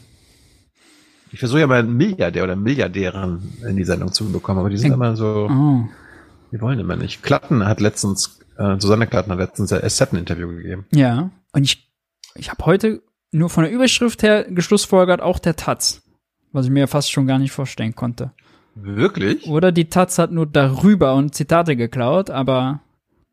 Ich, ich wäre immer dafür, dass Susanne Klatten zu jung naiv kommt. Ah. Ich glaube, der Chat kennt, sieht das auch so, ja. Falls ihr sie kennt, die Susanne, sagt ihr doch mal, jung naiv. Na, wenn man sie bei Edeka in der Kasse trifft, einfach mal anhauen. Genau. Ja, die geht bestimmt zum Aldi und zum Lidl. Meinst du? Ja, sparsam. Discounter. Hm. Ja, klar. Zum Bioladen, oder? Auch für Susanne Klatten ist Inflation, Tilo. Du bist ja nicht reich, weil du reich geerbt hast, sondern weil du viel gespart hast. Genau. Weil du, genau, richtig. Und weil du so fleißig warst, dass du schon während du die Ausbildung zur Bürofachkraft gemacht hast mit deinen 20 Jahren, so viel gearbeitet hast, dass du Großaktionär bei BMW geworden bist. Das hat nichts mit deinen nee. äh, Genen zu tun. der Spermalotterie. Nein, nein. Leistung. Wir sind in einer Leistungsgesellschaft, genau. Gut. Alles Viel klar. Spaß noch. Danke, dass du da warst. Mach nicht so lange. Nein, nein. Freitag 12.30 Uhr bist du wieder zu sehen. Vielen ich Dank. Werd hier auch öfter, ich werde hier öfter wieder vorbeischauen, damit du pünktlich anfängst. Das ist gut. Das ist gut. Gut, Vielen. Dank. Ciao. Mach's gut. Ciao, ciao. So, das war der Part mit Tilo. Zuletzt waren wir beim Wachstumschancengesetz. Wir schreiten weiter zum Thema Streiks. Bundesweite Proteste an Hochschulen für bessere Arbeitsbedingungen. Im Rahmen der laufenden Tarifverhandlung für die Angestellten der Länder sind heute Hochschulbeschäftigte bundesweit auf die Straße gegangen. Sie fordern höhere Gehälter, Tarifverträge für studentische Hilfskräfte und unbefristete Verträge. Ja, äh, TVÖD hat ja schon abgeschlossen. TVL für die Länder fehlt also noch. Ja, mehrere Streiks auch angekündigt. Nicht nur bei den Hochschulen, auch bei den Schulen, auch Lehrer die auf die Straße gehen wollen. Anfang Dezember wird weiter verhandelt. Die Arbeitgeberseite blockiert bisher. Es geht, äh, worum geht's? Es geht um 10,5 Prozent mehr Geld oder mindestens 500 Euro. Man muss mal wirklich sagen, das ist ein Fortschritt bei den tariflichen Forderungen, dass wir jetzt immer diesen Mindestbetrag haben, den absoluten, denn diese Mindestbeträge, 500 Euro, machen ja bei kleinen Einkommen deutlich mehr Prozente aus, als wenn man jetzt überall 10,5 Prozent anhebt. Das heißt, die Lohnspreizung zwischen den Gutverdienern und den weniger Gutverdienenden, die geht ein bisschen zusammen. Ja, das ist äh, schon sehr sinnvoll. Auch bei der GDL, der Gewerkschaft der Lokführer von Klaus Wieselski, der übrigens auch bei Thilo schon zum Interview war, sehr sehenswert, gibt, sind neue Warnstreiks äh, in Verzug. Letzte Woche Donnerstag gab es einen Streik. Ich war selbst davon betroffen. Ich weiß, als Kunde ist das nervig, aber nun, so ist es nun mal. Ja, es gehört eben dazu. Und es ist nicht die Schuld, wie man so häufig sagt, einfach der Gewerkschaft. Es ist die Schuld vor allem auch der Arbeitgeber. Leider wird immer nur Klaus Wieselski gefragt, warum denn also jetzt gestreikt werden muss und ob das nicht unverhältnismäßig wäre. Nie aber die Bahn, ob das denn verhältnismäßig ist, dass sie so geizt bei den Tarifverhandlungen, dass sie nicht mehr anbietet. Und wir hatten es schon beim letzten Mal, die Gewerkschaft der Lokführer, die hatte zuletzt während Corona einen ziemlich schlechten Abschluss. Ja, 1,8 und 1,5 Prozent ging es in zwei Jahren nach oben. In den zwei Jahren allerdings, wo die Preise extrem gestiegen sind. Die haben also jetzt bis dato einen richtig fetten Reallohnverlust hingenommen. Den wollen sie jetzt aufholen. Die Bahn bietet 11 Prozent mehr, allerdings für 32 Monate und eine Inflationsausgleichsprämie von 2850 Euro. Die GDL fordert aber eben äh, mehr und vor allem nur ein Jahr Laufzeit. Ja. Diese 11 Prozent auf 32 Monate ist natürlich äh, deutlich weniger. GDL fordert 555 Euro und 3000 Inflationsprämie. Sowie, und das ist noch der größere Knackpunkt, dass die Wochenarbeitszeit für die Schichtarbeiter von 38 auf 35 Stunden sinkt. Da sagt die Bahn, das geht nicht. Da sagt dann die Journalie, das geht doch nicht. Wie soll, braucht doch mehr Lokführer, warum sollen die weniger arbeiten? Nun ja, man könnte es erstens schrittweise machen. Ja, und zweitens, es ist schon Personalchef der Bahn, Personalvorstand Seiler, der da irgendwie was mit zu tun hat, dass seit zehn Jahren das Argument gilt, oh, ja, nee, Personalmangel. Ja. Und jetzt zu sagen, nachdem man zehn Jahre einen Personalmangel verursacht hat, nee, wir lassen die Schichtarbeiter nicht die Stunden weniger arbeiten, ist schon irgendwie schräg. Ja. Über den wird aber nicht gesprochen, äh, obwohl er, obwohl die Bahn letztes Jahr so unpünktlich war wie selten. Nur zwei Drittel aller Züge waren pünktlich und da sind die, die ganz ausgefallen sind, schon rausgerechnet. Hat er trotzdem einen fetten Bonus bekommen und 1,4 Millionen Euro verdient. Nicht schlecht. Bahnchef Lutz sogar 2,2 Millionen.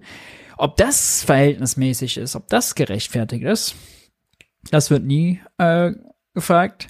Ich habe in der Kolumne zuletzt äh, so mit ein bisschen Augenzwinkern gesagt, naja, wenn man die Bahn wieder zu einem Staatsbetrieb machen würde, die Bahn ist ja im Moment äh, AG in voller Eigentümerschaft des Bundes, ja, trotzdem privatwirtschaftlich organisiert als Betrieb, muss nicht rechnen, muss Profite machen, kriegt aber erstens über den Bund permanent Eigenkapital zugeschossen, damit sie investieren können, sind trotzdem nicht effizient, trotzdem gibt's Personalmangel. Warum also nicht für nie wieder Wucherboni und nie wieder Bahnstreiks die Bahn wieder zum Staatsbetrieb machen und die Lokführer verbeamten? Ja, mehr Netto vom Brutto, man spart sich die Beiträge zur Arbeitslosenversicherung und zur Rentenversicherung, es gibt Pensionen, Krankenversicherung, ob das ein privat, ob das ein Vorteil oder Nachteil ist, muss man dann nochmal schauen, individuell, ja. Es gibt aber deutlich sichere Arbeitsplätze und verbeamtete Lokführer dürfen ja gar nicht streiken. Das Streikproblem wäre also gelöst. Naja, Wieselski hat dem Handelsblatt ein Interview gegeben und äh, das Handelsblatt hat äh, ihm genau diese Frage gestellt, wer denn dafür verantwortlich ist, nämlich Sie können doch ruhig sagen, ob wir uns in der Vorweihnachtszeit auf weitere Streiks einstellen müssen. Da sagt Wieselski, das kommt auf das Verhalten des Arbeitgebers an. Wenn die Deutsche Bahn und ihr Personalvorstand Seiler Arbeitsverweigerung betreiben und Verhandlungen verzögern, dann sind sie verantwortlich für eine weitere Eskalation. Das Handelsblatt entgegnet dann aber, hätte man über ein 11% Angebot nicht verhandeln können, ohne gleich zu streiken. Und da sagt Wieselski, nur die Inflationsprämie war konkret. Ansonsten wird fabuliert von 11% Lohnerhöhung, ohne zu sagen, dass das über 32 Monate laufen soll. Das reduziert nämlich die 11% auf unter 4% jährlich. Und am 9. November hat uns Herr Seiler wissen lassen, dass er über eine Absenkung der Wochenarbeitszeit gar nicht verhandeln wird. Darauf hat sich diese Gewerkschaft erlaubt, einen Warnstreik anzusetzen und sie bereiten sich auf noch mehr vor Nämlich wollen sie eine Urabstimmung machen, um noch härter zu streiken. Let beim letzten Bahnstreik hat die Bahn auch nicht den Verhandlungstisch betreten. Das wird jetzt in, ich glaube, dieser oder nächster Woche fortgesetzt. Mal schauen, äh, wie das ausgeht. Äh, bitter ist allerdings, dass hier wirklich auch im Wirtschaftsjournalismus wieder einseitig auf die Gewerkschaften eingekloppt wird und äh, sehr wenig auf den Bahnvorstand. Tja, das war die Woche. Es gab viele nerdige Details zum Bundeshaushalt zu bereden, wie ihr gemerkt habt. Jetzt gibt's noch Zeit für naive Fragen. Also, wenn ihr im Chat dabei seid und Fragen zu der Sendung habt, zum Verfassungsgerichtsurteil beispielsweise, zur Mehrwertsteuer in der Gastro oder allgemein zu Wirtschaft und Finanzen, dann haut die jetzt gerne in den Chat. Derweil, weil das eben technisch nicht funktioniert hat, möchte ich euch nochmal einblenden, wie ihr Jungen Naiv unterstützen könnt. Seht ihr jetzt eingeblendet. PayPal oder äh, gleich bei Banküberweisung. Bei finanzieller Unterstützung ab 20 Euro landet ihr im Abspann. Jede Unterstützung hat natürlich aber den Dank sicher. Da kommt äh, gleich eine Frage zu Argentinien. Was hältst du von der geplanten Dollarisierung von Argentinien durch den neu gewählten Präsidenten, um Inflation zu bekämpfen? Uiuiui. Ja, also, Argentinien hat einen Anarcho-Kapitalisten, einen Bitcoin-Fan, einen Trump-Verschnitt jetzt zum Präsidenten gemacht.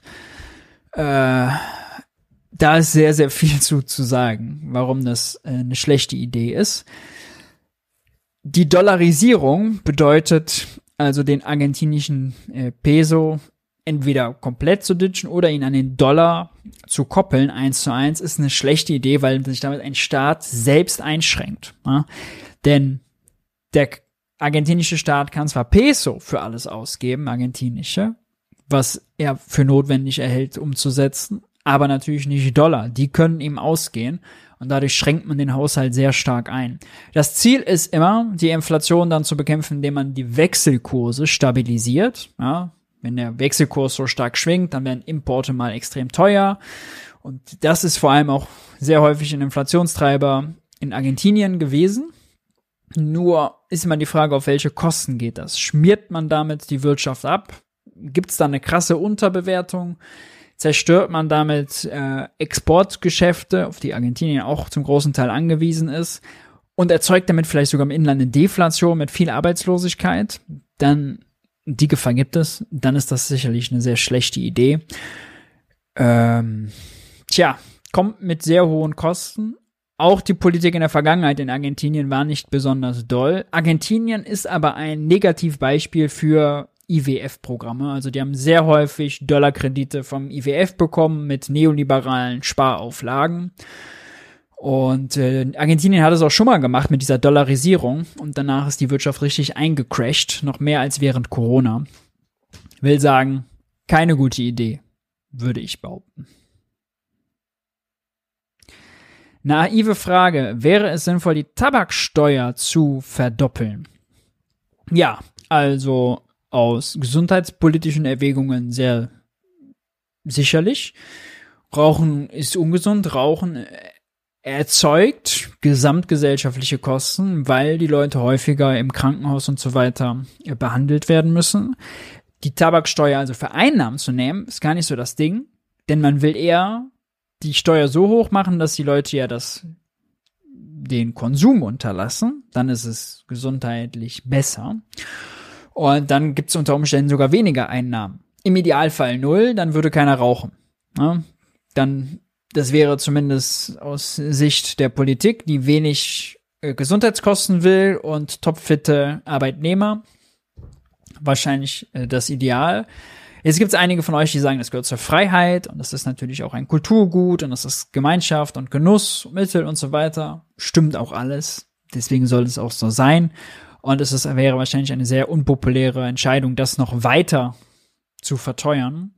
Ohnehin wurde es ja schon sehr häufig verteuert und ist auch sehr teuer. Muss man sich erstmal leisten können.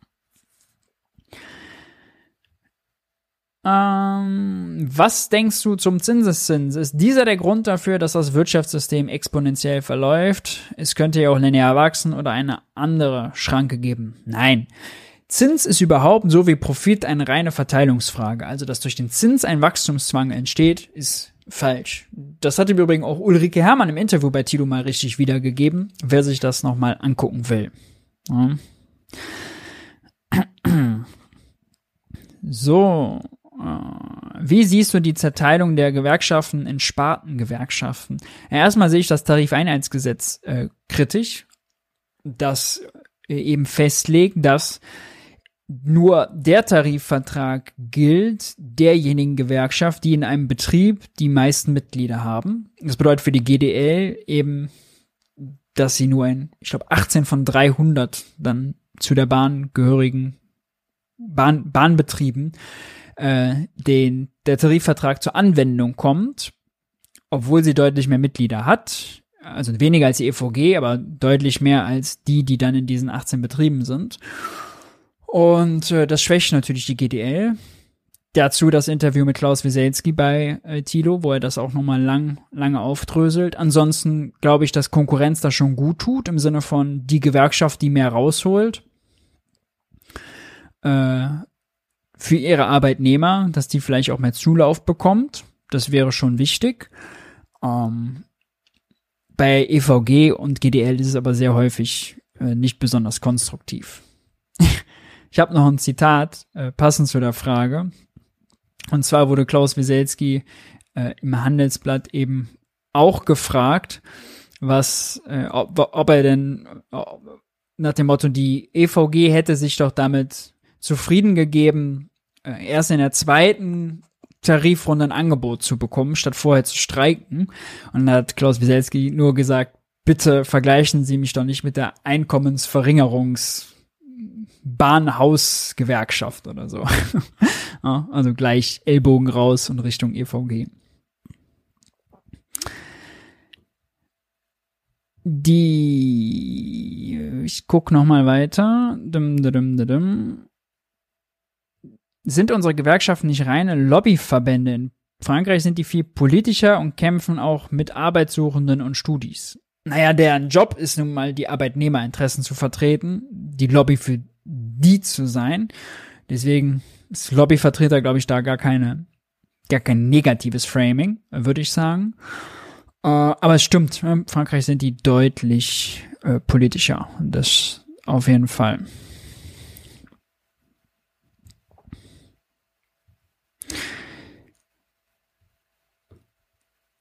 Was hältst du von Degrowth, Postwachstum und dem BIP als Indikator für Wohlstand? BIP als Indikator für Wohlstand ist Quatsch, denn man kann ein Auto gegen die Wand fahren, dann ist das Auto kaputt, dann muss man das erneuern, das gibt einen zusätzlichen Auftrag und das erhöht das Bruttoinlandsprodukt, ohne dass es Wohlstand gibt.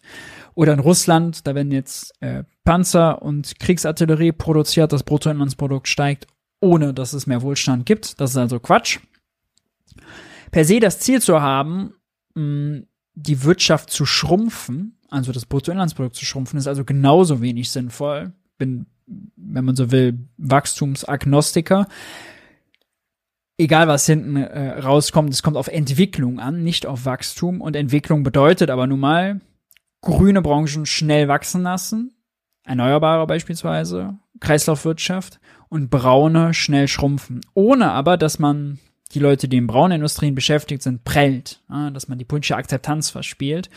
Und Wachstum ist nun mal bei vielen in, in der Arbeiterklasse noch damit konnotiert, dass es mehr Jobs gibt, besser bezahlte Jobs, mehr Sicherheit. Deswegen ist das positiv belegt für Aufstiegschancen sozusagen.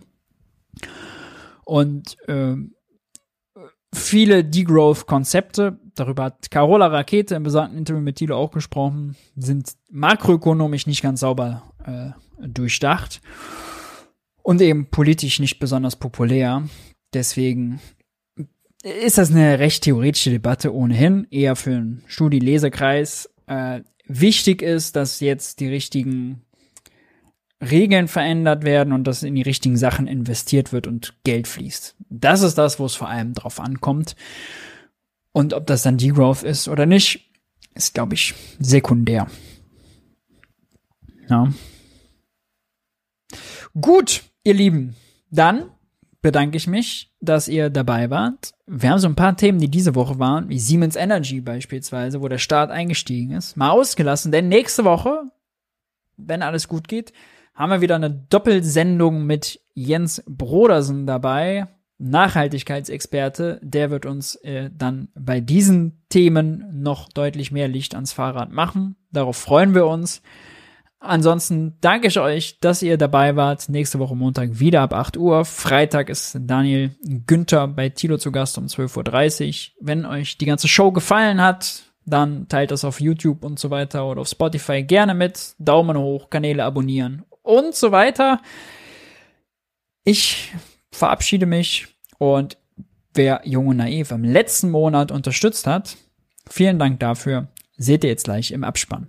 Bis dahin. Ciao, ciao.